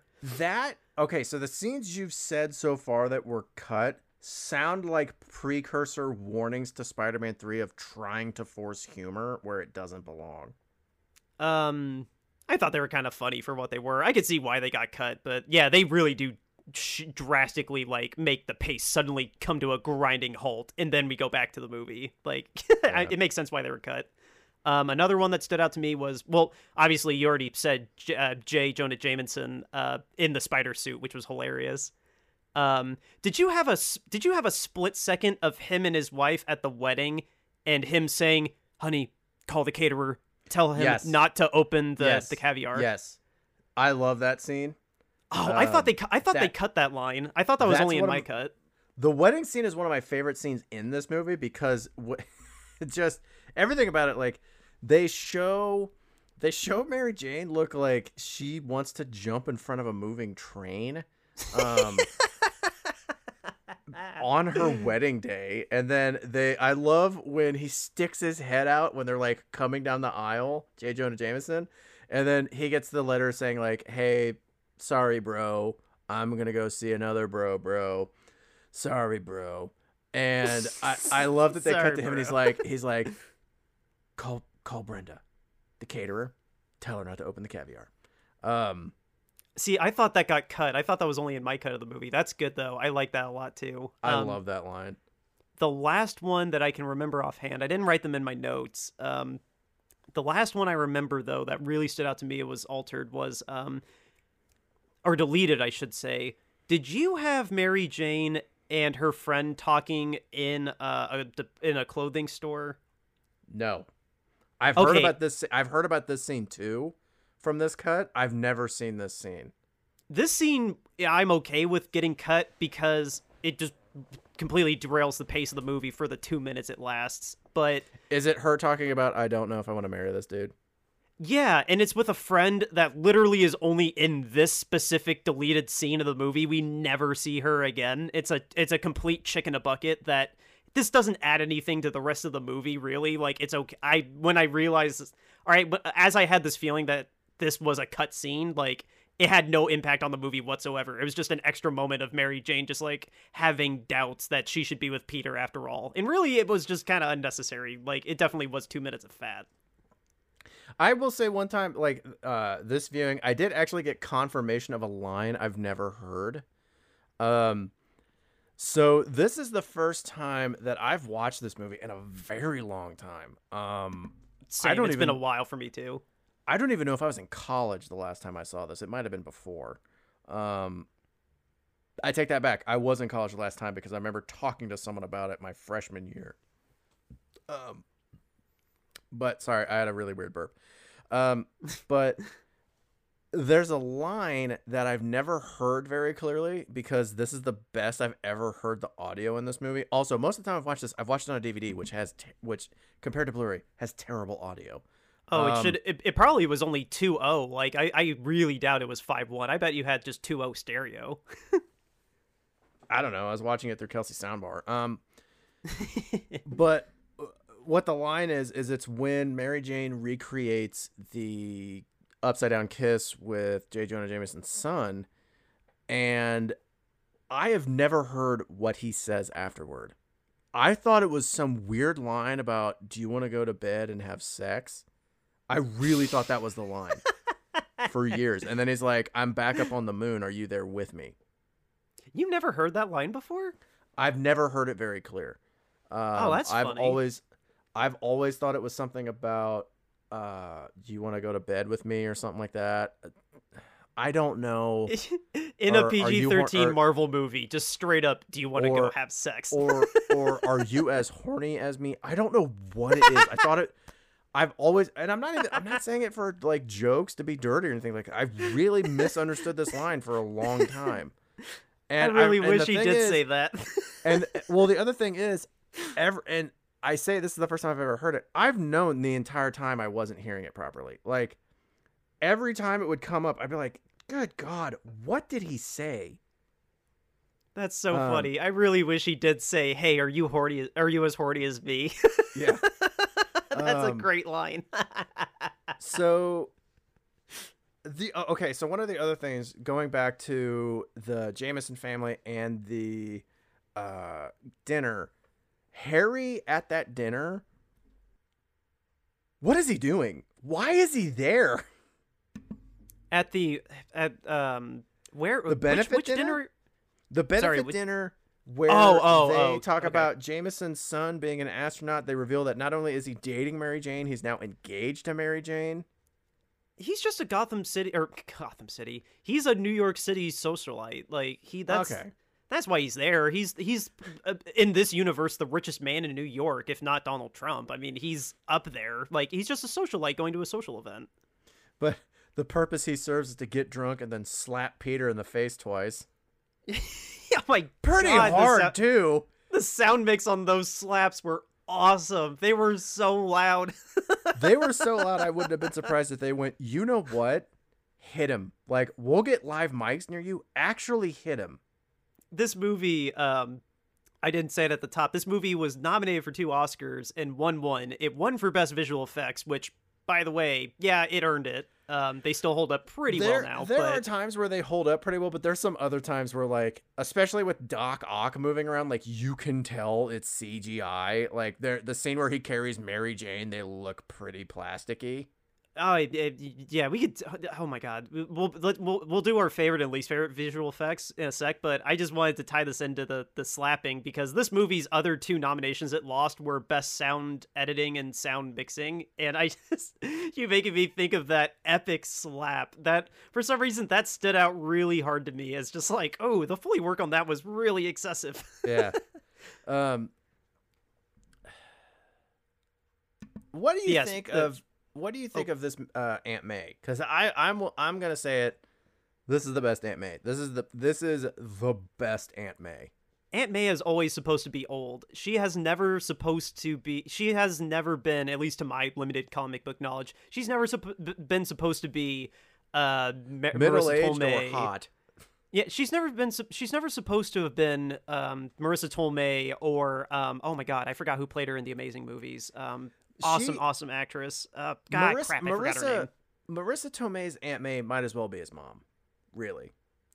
Like Dude, that's her. That's her in the first movie. Is just the hot milf. no, yeah. no, no, no. I, I no, no, no. What I mean is Aunt May in this movie series always gives the old sage advice. Always, always gives the old sage advice, and it's someone that you Yeah. clearly look at and you're like, oh, she thought she was done raising kids, but she's not. She's like a a grandma taking care of their grandson, really. Um, the Aunt May in the Amazing Spider-Man series is, she, yeah, she's a little old to be his mom, but at the same time, like, she's kind of young. And then you see Marisa Tomei, and it's like, you're just his mom. Like, you aren't Yeah. going to give old sage advice like Aunt May truly would give. No, and that's something that's really aggravating. Like, no offense to Marisa Tomei or um, Sa- Sally Field. Yeah, that's Marisa. Tomei in the role. She's a she's great. She has great back and forth with um Tom Holland. yeah, Tom Holland. I've yeah. Um, she has great back and forth with Tom Holland. They have very good chemistry.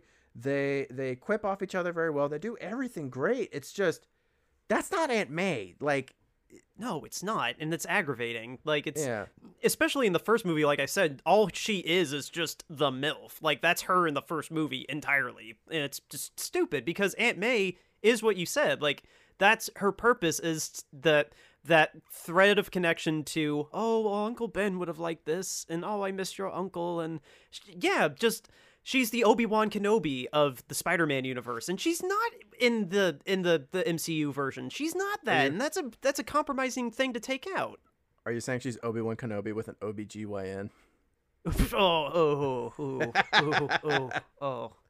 Um, I actually speak speaking of Uncle Ben, I had a I had a note that this is the first time I've ever thought of it was Oh, I thought you were um, gonna say you had rice while you were watching this. no. So Peter is always. I can do corny jokes too. yeah, but mine don't take six minutes to hit. Um, but uh, Uncle Ben, like the scene where he's sitting in the car and Peter, and basically Peter is what Uncle Ben always wanted. Like Spider Man is what Uncle Ben always wanted. Maybe he didn't want to be a superhero, but he's the guy that goes out of his way to do the right thing because he can. Um, and I was like, wow. I always I was sitting there and I was like, what would it have been like if Uncle Ben was Spider Man? Like, what if Peter got shot and died, and he was the one that was like, maybe he Geriatric Spider-Man. Spider Man, Spider Man does whatever a retired guy does. Does he have an AARP card? Yes, he does. He uses it often. Look out! He needs a gradual slope. Does whatever his back allows him to. My back, my back still hurts. So shut up. Um, but Does it hurt as uh, much as Does it hurt as much as when Peter fell on that car from like ten stories up? oh, I felt that. I was like, oh, I'm right there with you. My back too. Um, I'm amazed he wasn't like half dead. I love in that shot how many times they cut to show him from a different angle sprinting. I'm like, this is the longest lead up to this jump ever. Dude, his his serious like there's a sh- slow mo shot of his face with like I'll scoop my mic over so you can see my face. And it's just him like So he's making the weirdest grunt face. Tobey Maguire has been mercilessly memed uh, as uh, for his role in these Spider-Man trilogy movies. yes, Um, yes, he has. Andrew and they've been Garfield not- wonderful. Andrew Garfield, not so much. Uh, Tom because those movies suck. Tom Holland's got like one or two memes of him as in his time as Spider-Man, but Tobey Maguire not necessarily was asked to do more emotionally, but was asked to perform with his face a little more. And also, I'm I'm not trying to crap on Tobey Maguire, but there's a reason you don't really see him in anything anymore. And I think it's people realized Oh, uh, dude there's no, some he's- moments there's some moments where his acting feels kind of stilted in this.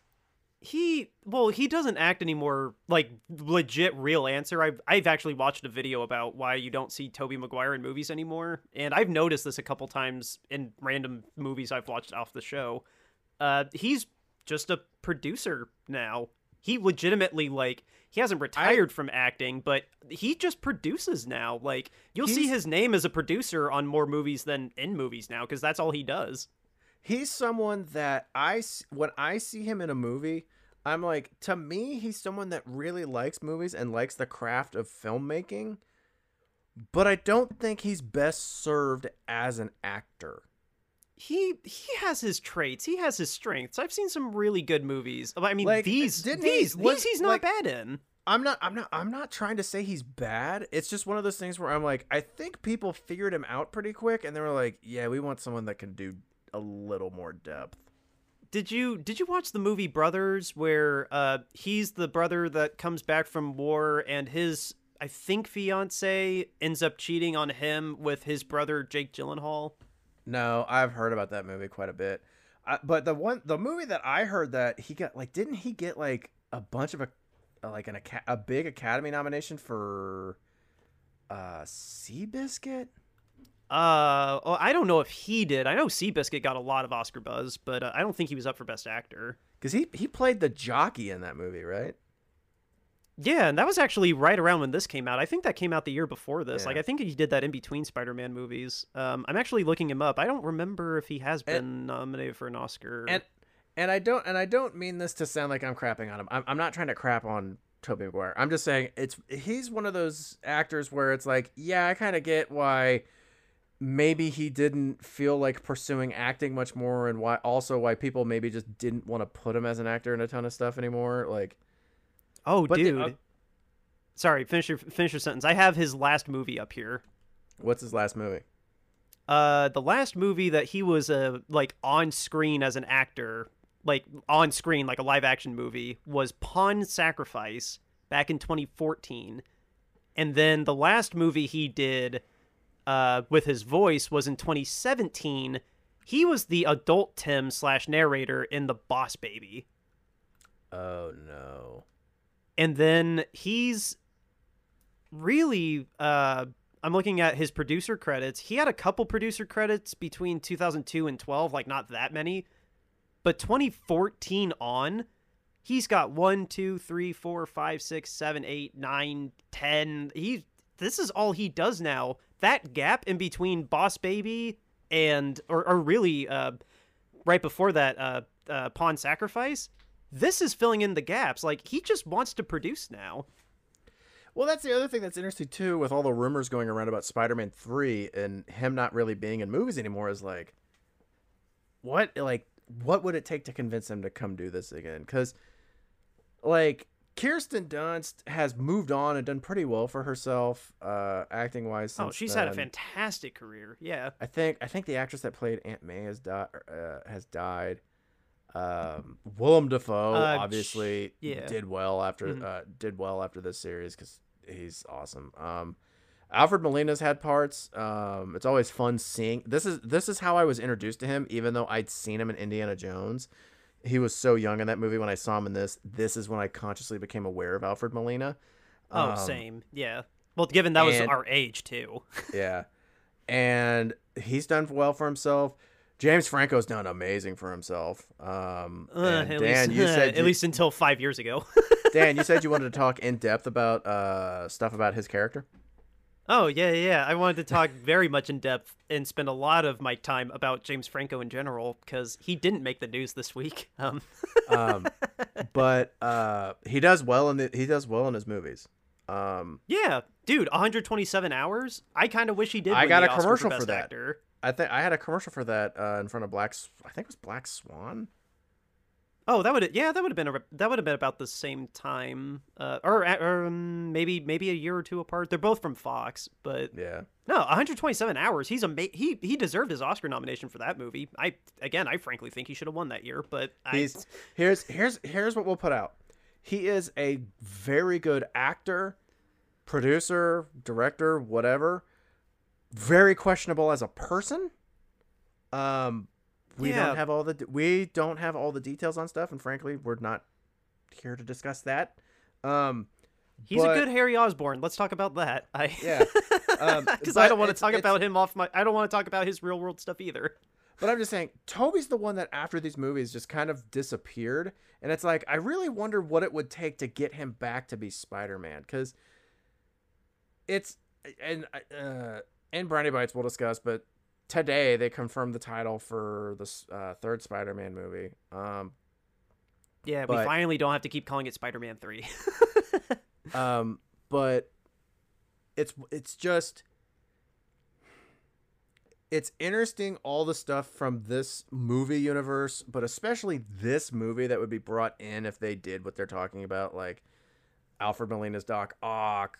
Uh, I've heard Kirsten Dunst's name brought up as a different Mary as coming back as Mary Jane. I've heard obviously Tobey Maguire coming back as Peter Parker and Spider Man. So it's just it's interesting how much in this movie series would be brought in, but also this specific movie, like this is the movie that they're it sounds like they're going to draw from for that series or for that specific movie would be interesting. Well, yeah, it's it's the Godfather 2 of Spider-Man. Like I was telling Yeah. my mom about this. Like we want this is Godfather 2 for Spider-Man. Like great first movie, even better second movie, and then craps the bed on the third movie. It's literally the Godfather. or the original Star Wars trilogy. eh, yeah, that's true. Except Spider-Man 1's better than Star Wars 4. Boom! Took a shot at Star Wars again. Ah, I love it when that happens. Yeah. Dan Dan unnecessarily is like, let me give you a hot take that you don't need or didn't ask for. Um, hey, whenever I get whenever Star Wars 4 is going to get brought up, I will say that every time. I promise you, listeners, because it's not as good as you remember. Just kidding. yeah, well, this is coming from the guy that likes artsy movies. Anyway, um, I it really stuck out this time because we haven't really talked about obviously we haven't really talked about the Spider-Man series much, but we this specific series since like the fourth episode. Um but one thing that really stuck out to me in my post development of understanding how to critique film, uh the intros in this series you could dial back the opening credit sequences a bit, guys. oh, I kind of, I still watching I it love the music and I love the visuals, but there's sometimes where it's like, yeah, you're taking way too long for this. Oh, shout out to Danny Elfman and his awesome score. Like usually his score, like outside of a Tim Burton project, when t- when Has a bunch Danny, of oohs and ahs in it.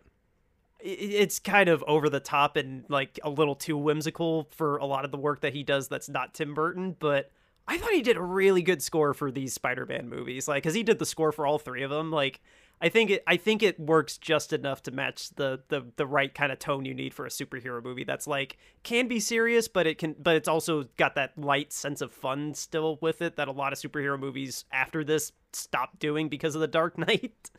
But I I I like the I like the uh the use of the images for like the previously on cuz like it does the previously on that like we were so beholden to, but it doesn't do it in a way to compromise like telling the story of the of It's- the movie. Like it, it does the montage and then that's it. And opening credit sequences used to take forever. So It's so funny to think back to a time where there's a superhero movie where they're like, we don't think you remember what happened in the last movie. It's like oh my god. now we have the internet to constantly remind us of stuff. But I had a question for you since you're the one who's lived in New York. Did you listen to the pizza order at the beginning of the movie? Not that intently. What was the pizza order? Eight deep dish pizzas. Ew, why would you order deep dishes in New York City? That was my question. Who in New York City or- Ugh. orders deep dish style pizza? Someone that needs to go back to Detroit or Chicago. Ugh. No. Dude, have you seen Detroit style pizza? Uh, I saw an ad for what Do- uh, Domino's was just starting to do a, uh, a Detroit, Yeah. Detroit style pizza, wasn't it? It's Domino's. it's it's whoever owns Joe Lu- like the the Red Wings arena because that's where it started was Detroit. But it's he owns Little essentially Caesars though. maybe it's a Little Caesars, I don't remember. But they they do a they do a pan crust pizza and then they put the cheese and the and the pepperoni on top and then they also put sauce on top and the first time I saw that I was like, "Oh, the pizza's just like Detroit. The red liquid's on the outside. Oh, oh, oh. People die viciously in Detroit every day. that that that just makes me sad. It's a war it's a war zone." That's oh, that's just that just makes me sad. I've held on to that joke for two weeks. Jesus Christ! And you watched this movie three days ago. Yeah, but I saw the ad for that pizza stuff two weeks ago, and I've been trying to figure out how we're gonna bring up pizza on the show. Um, not not Detroit murder. Um, but uh, yeah, that was my question: is who on earth in New York orders deep dish style pizza? somebody that, that's somebody clinically insane. That is a ridiculous request because everyone, everybody with the right mental sanity that you're supposed to have knows that flat, super thin New York style pizza is the best pizza ever. Fight us. By the way, I've got another thing about Harry. What does he do for Oscorp besides nepotism? He's just the the the Like CEO. he goes, he goes. I- well, I remember him as struggling to get through high school. You never really see him do much in college, and then they're just like, "You're the head of Oscorp." have you never heard of heard of failing upward? Like Yeah. it, it is nepotism and failing upward at the same time. Like he he probably doesn't do anything if we really like got into the weeds of it. Like You, you, you've asked if I've heard of failing upwards. I have heard of Hue Jackson. Or or Bill O'Brien being hired by Alabama after getting fired by Houston. Also, how on earth did he convince freaking Houston to let him be a uh, general manager? Yeah, I, Uh, I don't know. He looked he looked really good after that Hard Knocks season. Not gonna lie. I, I had a joke. We haven't we haven't talked about this yet, but the scene where Peter actually shows up to uh, the play, and he he's got the. This is the first time I've ever noticed this. He's driving the car from the uh, the chase that he was just in, and it.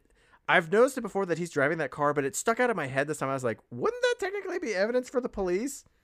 Why didn't you leave it at the crime scene? yeah, that's that's true. That well, I mean, a police officer ended up taking it anyway, towing it. Yeah. And then an, another another thing that I've heard as a criticism for this movie from the time it came out, and I wholeheartedly agree. How are those robotic arms not a big enough breakthrough in science that that's what they focus on? In what way? What do you mean? They're amazingly accurate prosthetics.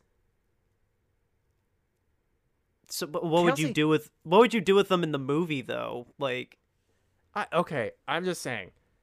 In the real world, if someone went, "Hey, I'm gonna try the fusion thing that he does," it's like, okay, well, isn't that incredibly high temperatures? How are you gonna be able to get close enough to make adjustments to the machinery? Oh, I've got uh, robotic arms that I don't even have to like use my hands with a joystick. They just go in my spine, and then I just think, and they act like my arms anybody would be like, "You have a neural link to make uh, robotic appendages move. Do you realize the breakthrough in prosthetics this would be?" No, in this movie, they're like, "Yeah, we don't care about the arms. Tell us about the sun thing." when you when you put it that way, that I've never thought of that. That's that's actually pretty funny. I've I have heard that criticism since the first time I saw this movie, and I agree wholeheartedly. They react like his his uh Doc Ock arms are nothing. They're I like, laugh- That's a Tuesday for us. What about the sun fusion thing? I laugh really hard every time that they're like, uh, when the machine, when he talks about like having that kind of power, all they say is, "You're gonna destroy the city. You're gonna destroy the city." This dude made a black hole that could destroy a hell of a lot more than just New York Yeah. City if that was big enough. Well, that okay, could speaking- destroy the entire galaxy. Speaking of when they're leaving, when Harry walks out without Peter, he like sees Peter run. He's like Peter, and then he doesn't see Peter, but he sees Spider Man.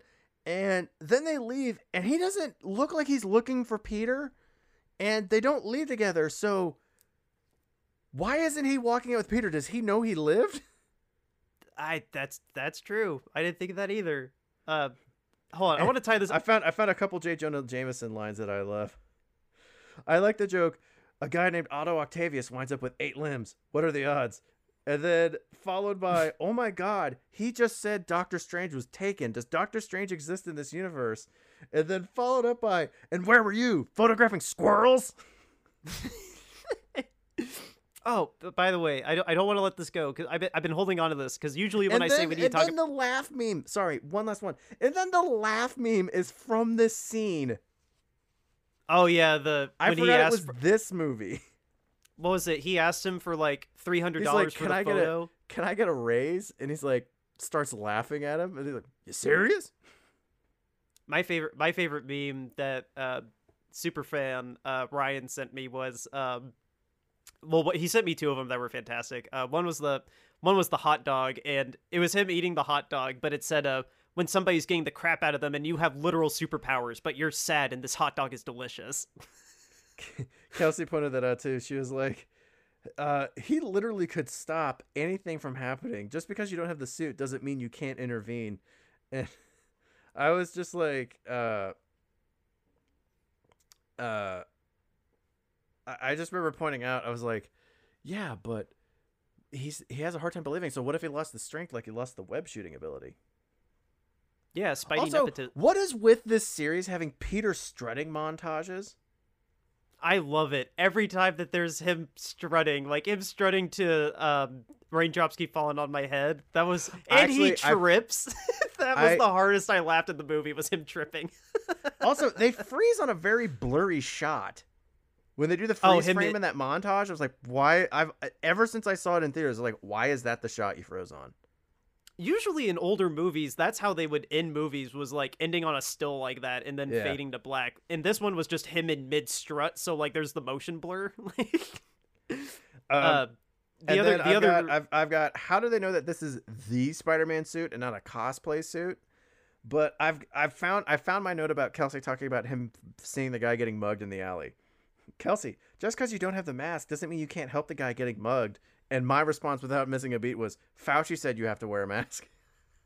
dude the, the that's funny the other the other meme was uh the the loudest things in the the loudest things on planet earth and one was a photo i think of hiroshima and then another one was just like a general fighter jet and the third panel was a volcano and then the fourth one was tobey screaming when the the when the wall was about to fall on mary jane Dude, Um, I want to I want to bring up the visual effects before I forget them because usually when I say we need to bring, talk about something, I end up usually forgetting. But uh, the uh, you you talking about the arms reminded me that the arms for a good more most than of half the of, this movie, practical puppetry. yeah, those were real for about like for more than half of the movie, and I just shout out to the visual effects team that made those because those were so beautiful. Like it doesn't tie into the question of what's your favorite and least favorite like CGI visual effects, but I just the practical effects of using those arms as like puppets. Oh my god, the how many hours were needed to make those and make sure they worked every day on set had to have been such a immense project to work on, and it it paid off so beautifully. But uh, I've the got- CGI. The Oh. CGI. I mean, if you have any scenes offhand for like great CGI and bad CGI, I've already mentioned the ones I thought were bad. Um, I have a I have a thing I want to shout out. Um, the landlord's daughter had this series because they have her much more in the third movie. Um, had this movie actually gone past the three movies, I would have been very interested to see what they did with her character because she, other than Aunt May, is the one character and even Aunt May to an extent gets mad at Pete. Like the scene where Peter tells her, like, "Oh yeah, uh, I lied about what happened the night Uncle Ben died, and he died because I was mad. Uh, I didn't stop the robber because I was mad I got ripped off wrestling." Um, I that scene's very hard to watch. She's the one person who is blindly nice to him all the time. And I would have Yeah, I would have been interested to see where they went with that character cuz they show her more in the third one and I feel like I don't know. It Spider-Man 3 whenever we talk about it, I feel like we're going to analyze the movie but also analyze the movie we didn't get um because of just like all the behind the scenes drama that's like legendarily famous. Um and then for Spider-Man 4, it's just I'm interested to see what they would have done to her character because they kind of build her up through two movies because uh, like they do with Dr. Connor who's kind of a background character and they're obviously building to hey he's going to become the lizard and I'm probably reading too much into it, but I, I this is the first time that she really stuck out to me as like I'm interested to see what they would have done with her past the movies we got. Yeah, I didn't give her a second thought whatsoever. I thought they were just there for like throwaway gags. Except The you are right. is. The Uh, landlord you are right. is. You yeah, you are right though about it is interesting that it is a an interesting and good scene that the girl like she's just so nice to him in general and like just so inconsequential that like he feels like he can just say something to her like that that he would never say to anyone else because he knows that she's not going to say anything. But outside of it's still like in itself just kind of like a an inconsequential character. And i don't know Yeah. I, I don't know. I don't feel like they would have done anything more with her unless like i i don't know. I it would be interesting. It'd be interesting to If- do but i wouldn't bet money on it. I, I, just because I, I respect Raimi so much in terms of his filmmaking, I feel like he would have developed her because he's like, all right, we've built her up in two straight movies. Let's give her something more to do and more development as a character in the fourth, in like the fourth movie. But I might be wrong. Yeah, well, if they Um, if they if they did, that would I would be curious too. I, I never got that sense that they were trying to do that much with either of them though. Like I- giving her that heart to heart scene was cool, but like I, di- I didn't feel like that was a precursor to like make her a bigger In- character. In this movie, I do not. In the third, like, just because I've at this point I've seen the third movie a couple, a bunch of times too. I'm like, oh yeah, they do develop, like, they do give her more to do in the third movie, so maybe they could have developed her. I Um, watched I watched three in New York about three years ago now, and I barely remember that she was actually in that movie. She has more screen time. I wouldn't say they give her much more to do, but they're like it's like the cookie scene and the scene where she talks like MJ's on the phone for you and stuff. Are her Um, pants about to fall off in the third one too? I don't remember. I don't know. Uh, that was one of my notes about her was that her pants were literally a half inch away from like this movie getting a hard R. um, I found the note that I brought up to you. Uh, okay, I'm gonna mention the wedding scene just so we can kind of wrap up the movie.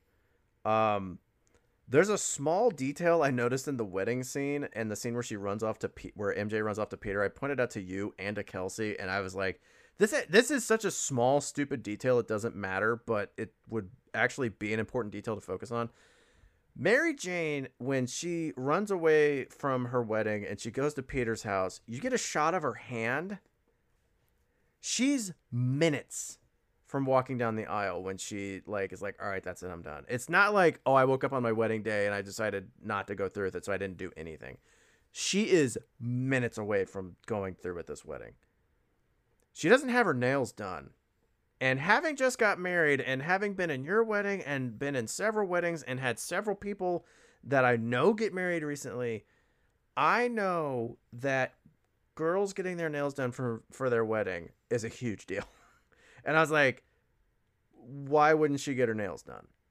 So that I just want to put that out there that I noticed that stupid little detail. Um, but I, w- I was I was infinitely infinitely more bothered by the fact that the bridesmaids had black dresses and black gloves. That was really really off putting for me. Like this is not a funeral. Why are you wearing black?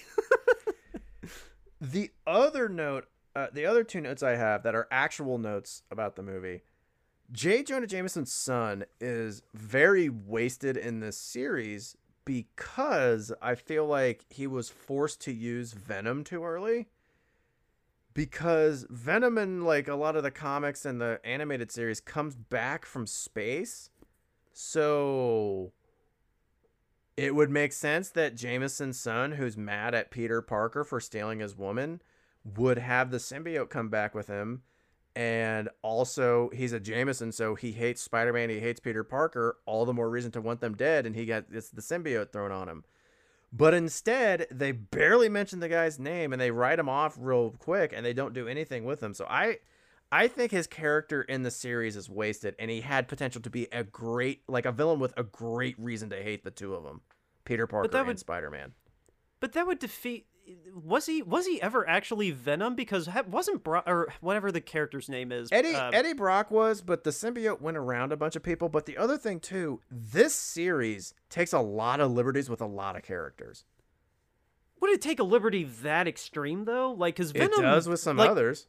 Like Venom is known as Eddie Brock. Like, would it have? What other ma- massive liberty do you mean? Like, I don't feel like it, there would have been one that would have been as massive as someone other than Eddie being Venom. Like Peter, well, I'm not saying to that extreme, but like one of the biggest ones in the series, Peter doesn't have web shooters; it just comes out of his wrist. oh, Um, yeah, yeah, that's that that's true. And I remember we talked about that in the last time we did a Spider-Man movie. Yeah. So uh, I'm That's sure true. there's others. I'm sure there's others. I just can't think of them at this very second. But um, I'm just saying th- they do take liberties with a lot of characters with a lot of things in these movies. It would be a pretty extreme thing if they made J. Jonah Jameson's son Venom, but I could see them doing it. Um, That would make that would make sense though. That's not a bad reason to make him well, make him hate Peter Parker and then he could be the one that inadvertently finds Venom or like the Venom goo could tell that he was in space. Like you can make up some reason. Like that's Yeah, not that's not bad character motivation though. I, I th- yeah, I think the motivation would be good. But the other thing too, this is my last point before we get to the Nicolas Cage question.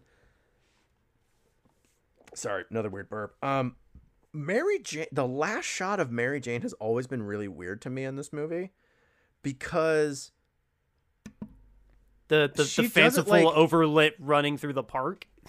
no, no, no, no, no, the part where like she's at the window and Peter runs away and goes after the helicopters and whatever. Because you complained about the helicopter CGI being bad, but Yeah, that was that was the worst part of that scene for me I- because they looked so fake. I just I just mean it in she finally is supposed to be happy because she's finally like F it, I'm with you. We're gonna be together because frankly I'm always in danger, so we might as well screw. Um and at the very end, she looks just as unhappy as she did when she was at the wedding about to go through with a wedding she didn't want to do. you don't think hmm. Like, yeah, Hmm. she's realizing, okay, this is gonna be tough and it's gonna be hard and it won't be always be happy. I get it. But at the exact same time, she like kind of realizes that super duper fast and loses all joy. I hmm.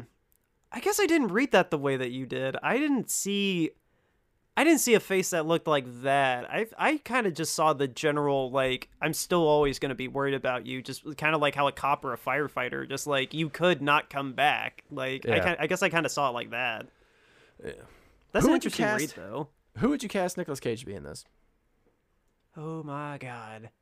There's Gee, you go please you go first. I I had this is a this is another one where I had a really hard time with like not The not be, not because of lack of choices though. Like the guy i think he has two moments in the movie but the i'm gonna say the guy that touches harry on the shoulder and goes this is uh, an accomplishment beyond your father's dreams i'd just love Nicolas cage to be this is an accomplishment above your father's wildest dreams because i'd be like is that Nicolas cage and then they cut away from him um i think Did we see has- him die in that moment too?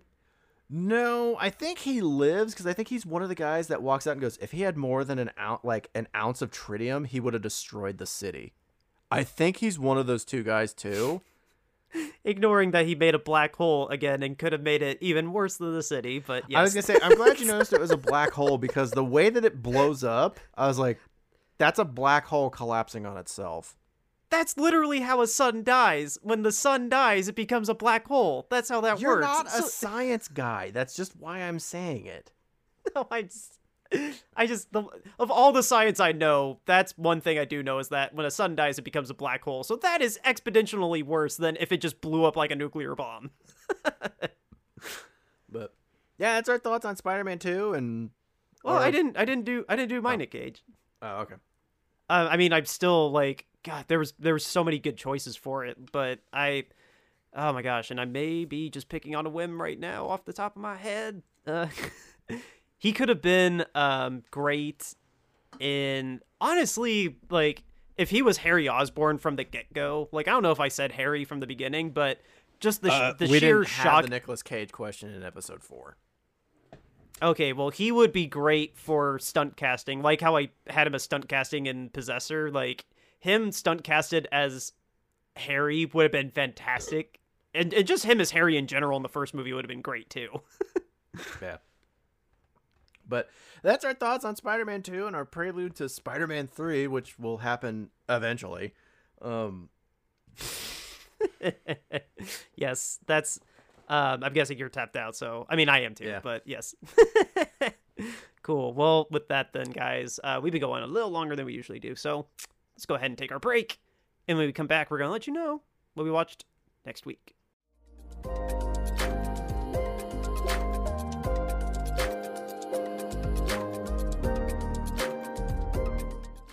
All right, everybody, that is it for another episode of Brownie Points. Thank you, Isla Murphy and Fugue, for the bumper mus- music, and Nick. Bumper music. I was wondering if you got that. and thank you, Nick, for your riff as well. Um, Dan, do you smell toast? uh, next week, guys, um, we are finally going to be doing Nomadland. Uh, we had to delay Again? it. Sorry. Yes, we well we had to uh, uh, uh, possessor possessor's why we didn't do it this week, but uh but yeah, uh next week we're finally going to make up for it uh, and watch Nomadland. It debuted on Hulu uh when we were going to do it, but obviously the emergency happened, so uh Kelsey's car was like, coolant doesn't belong in me. yeah, that's literally why we couldn't do Nomadland. But uh Oh, hey, we're finally going to do it next week. listen week. to Brownie Points for me to tell you about that awesome day.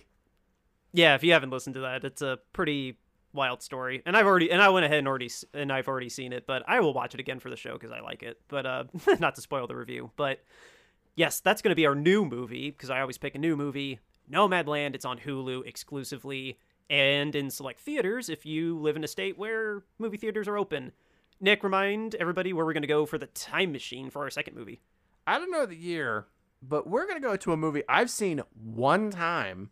And when I told Dan about the like plot summary of this movie, he said, "You're kidding me. That doesn't exist." We're gonna go see Kirsten Dunst in The Devil's Arithmetic, a movie where she gets magically transported back in time to the Holocaust. Yeah, it's uh I told Kirsten Dan about Dunst- this movie. I saw it one time in like fifth or sixth grade in school, and I remember telling Dan about this a couple weeks ago, and he goes, "There's no way that movie exists."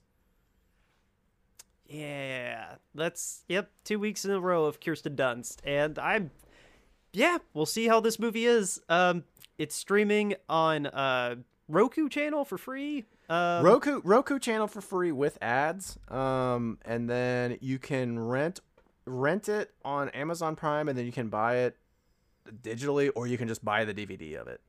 Uh, yes, that uh, I will probably rent it because I don't want to watch uh with ads because there will be ads on Roku, and I kind of don't ever want to watch ads with my movies ever again. But that's if I me. if I can go on Amazon and not have to, although I do technically have an Amazon account, I could probably, although I'd have to buy Prime.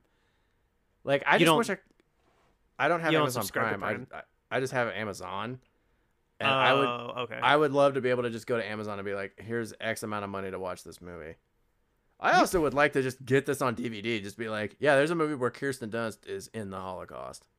I don't think you have to have Prime if you're already going to be paying to stream it. That's a good question because I have Prime and I have to pay the four dollars still because it's not like on Prime. You know what I mean?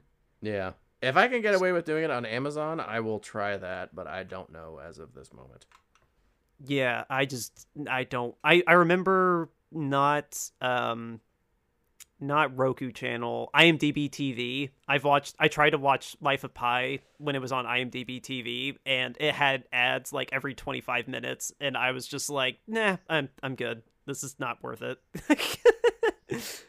Um that's funny though. Uh, but yeah, that's that's our second movie. 1999 by the way. I pulled it up while you were talking about it. We're going back to 1999 for that movie and I, I figured it was the 90s, but I was like, it might be 2000. I don't remember. Yeah, I I never heard of this movie until you brought it up to me a couple months ago. So yeah, let's let's let's see how it goes. Like I have no idea what to expect from this movie. I I still haven't watched the trailer yet. So that is going to be our trip into the time machine next week. Uh, you'll have to rent it, like we said, or Roku channel. Um, and Nomadland, like I said, is on Hulu. Nick, tell everybody where they can reach out to us in the meantime. Facebook, Brownie Points Guide to Cinema, Instagram, Brownie underscore point underscore guide, and Twitter at Brownie underscore cinema, as well as Brownie Points Guide to Cinema at gmail.com. The show logo, the bowl of popcorn with a brownie in it, is the profile picture for everything. Also, we're on Letterboxd. I don't remember my info, but Dan's is capital D Brownie 49. Make sure you get Dan's D nice and big. Uh, also, send us emails of stuff you want us to uh, record, whether it is topics to discuss, countdowns to do, or movie trailers to review in the Brownie Bites segments, time machines to review, or uh, new movies to review, whether they're in theaters or streaming. Also, leave us reviews on whatever platform you listen to us on. It's pretty easy to do, and it helps us grow a lot because it breaks us through algorithms and helps us get recommended. We're really trying to look to grow the show this year just because we're kind of hitting our stride and figuring out what to do in terms of the actual reviews. We just need to get more listens. Um, so get on that for us, please. Thank you. yes.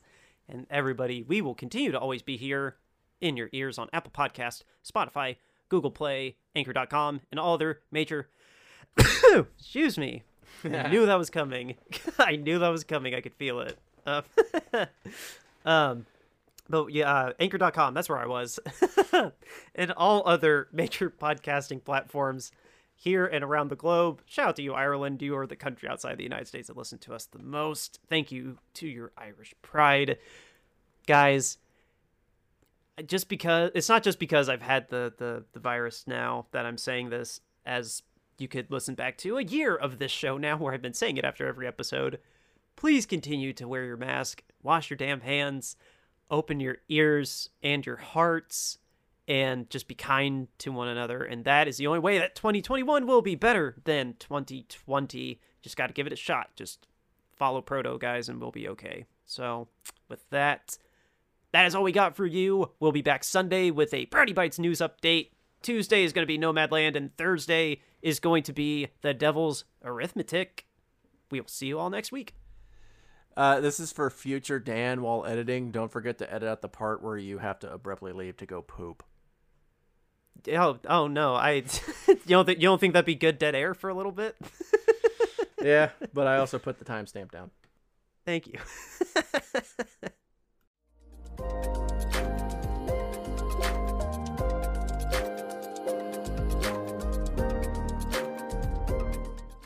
Dick best, and they shake Yeah. hands. Except they're shaking penises. Um,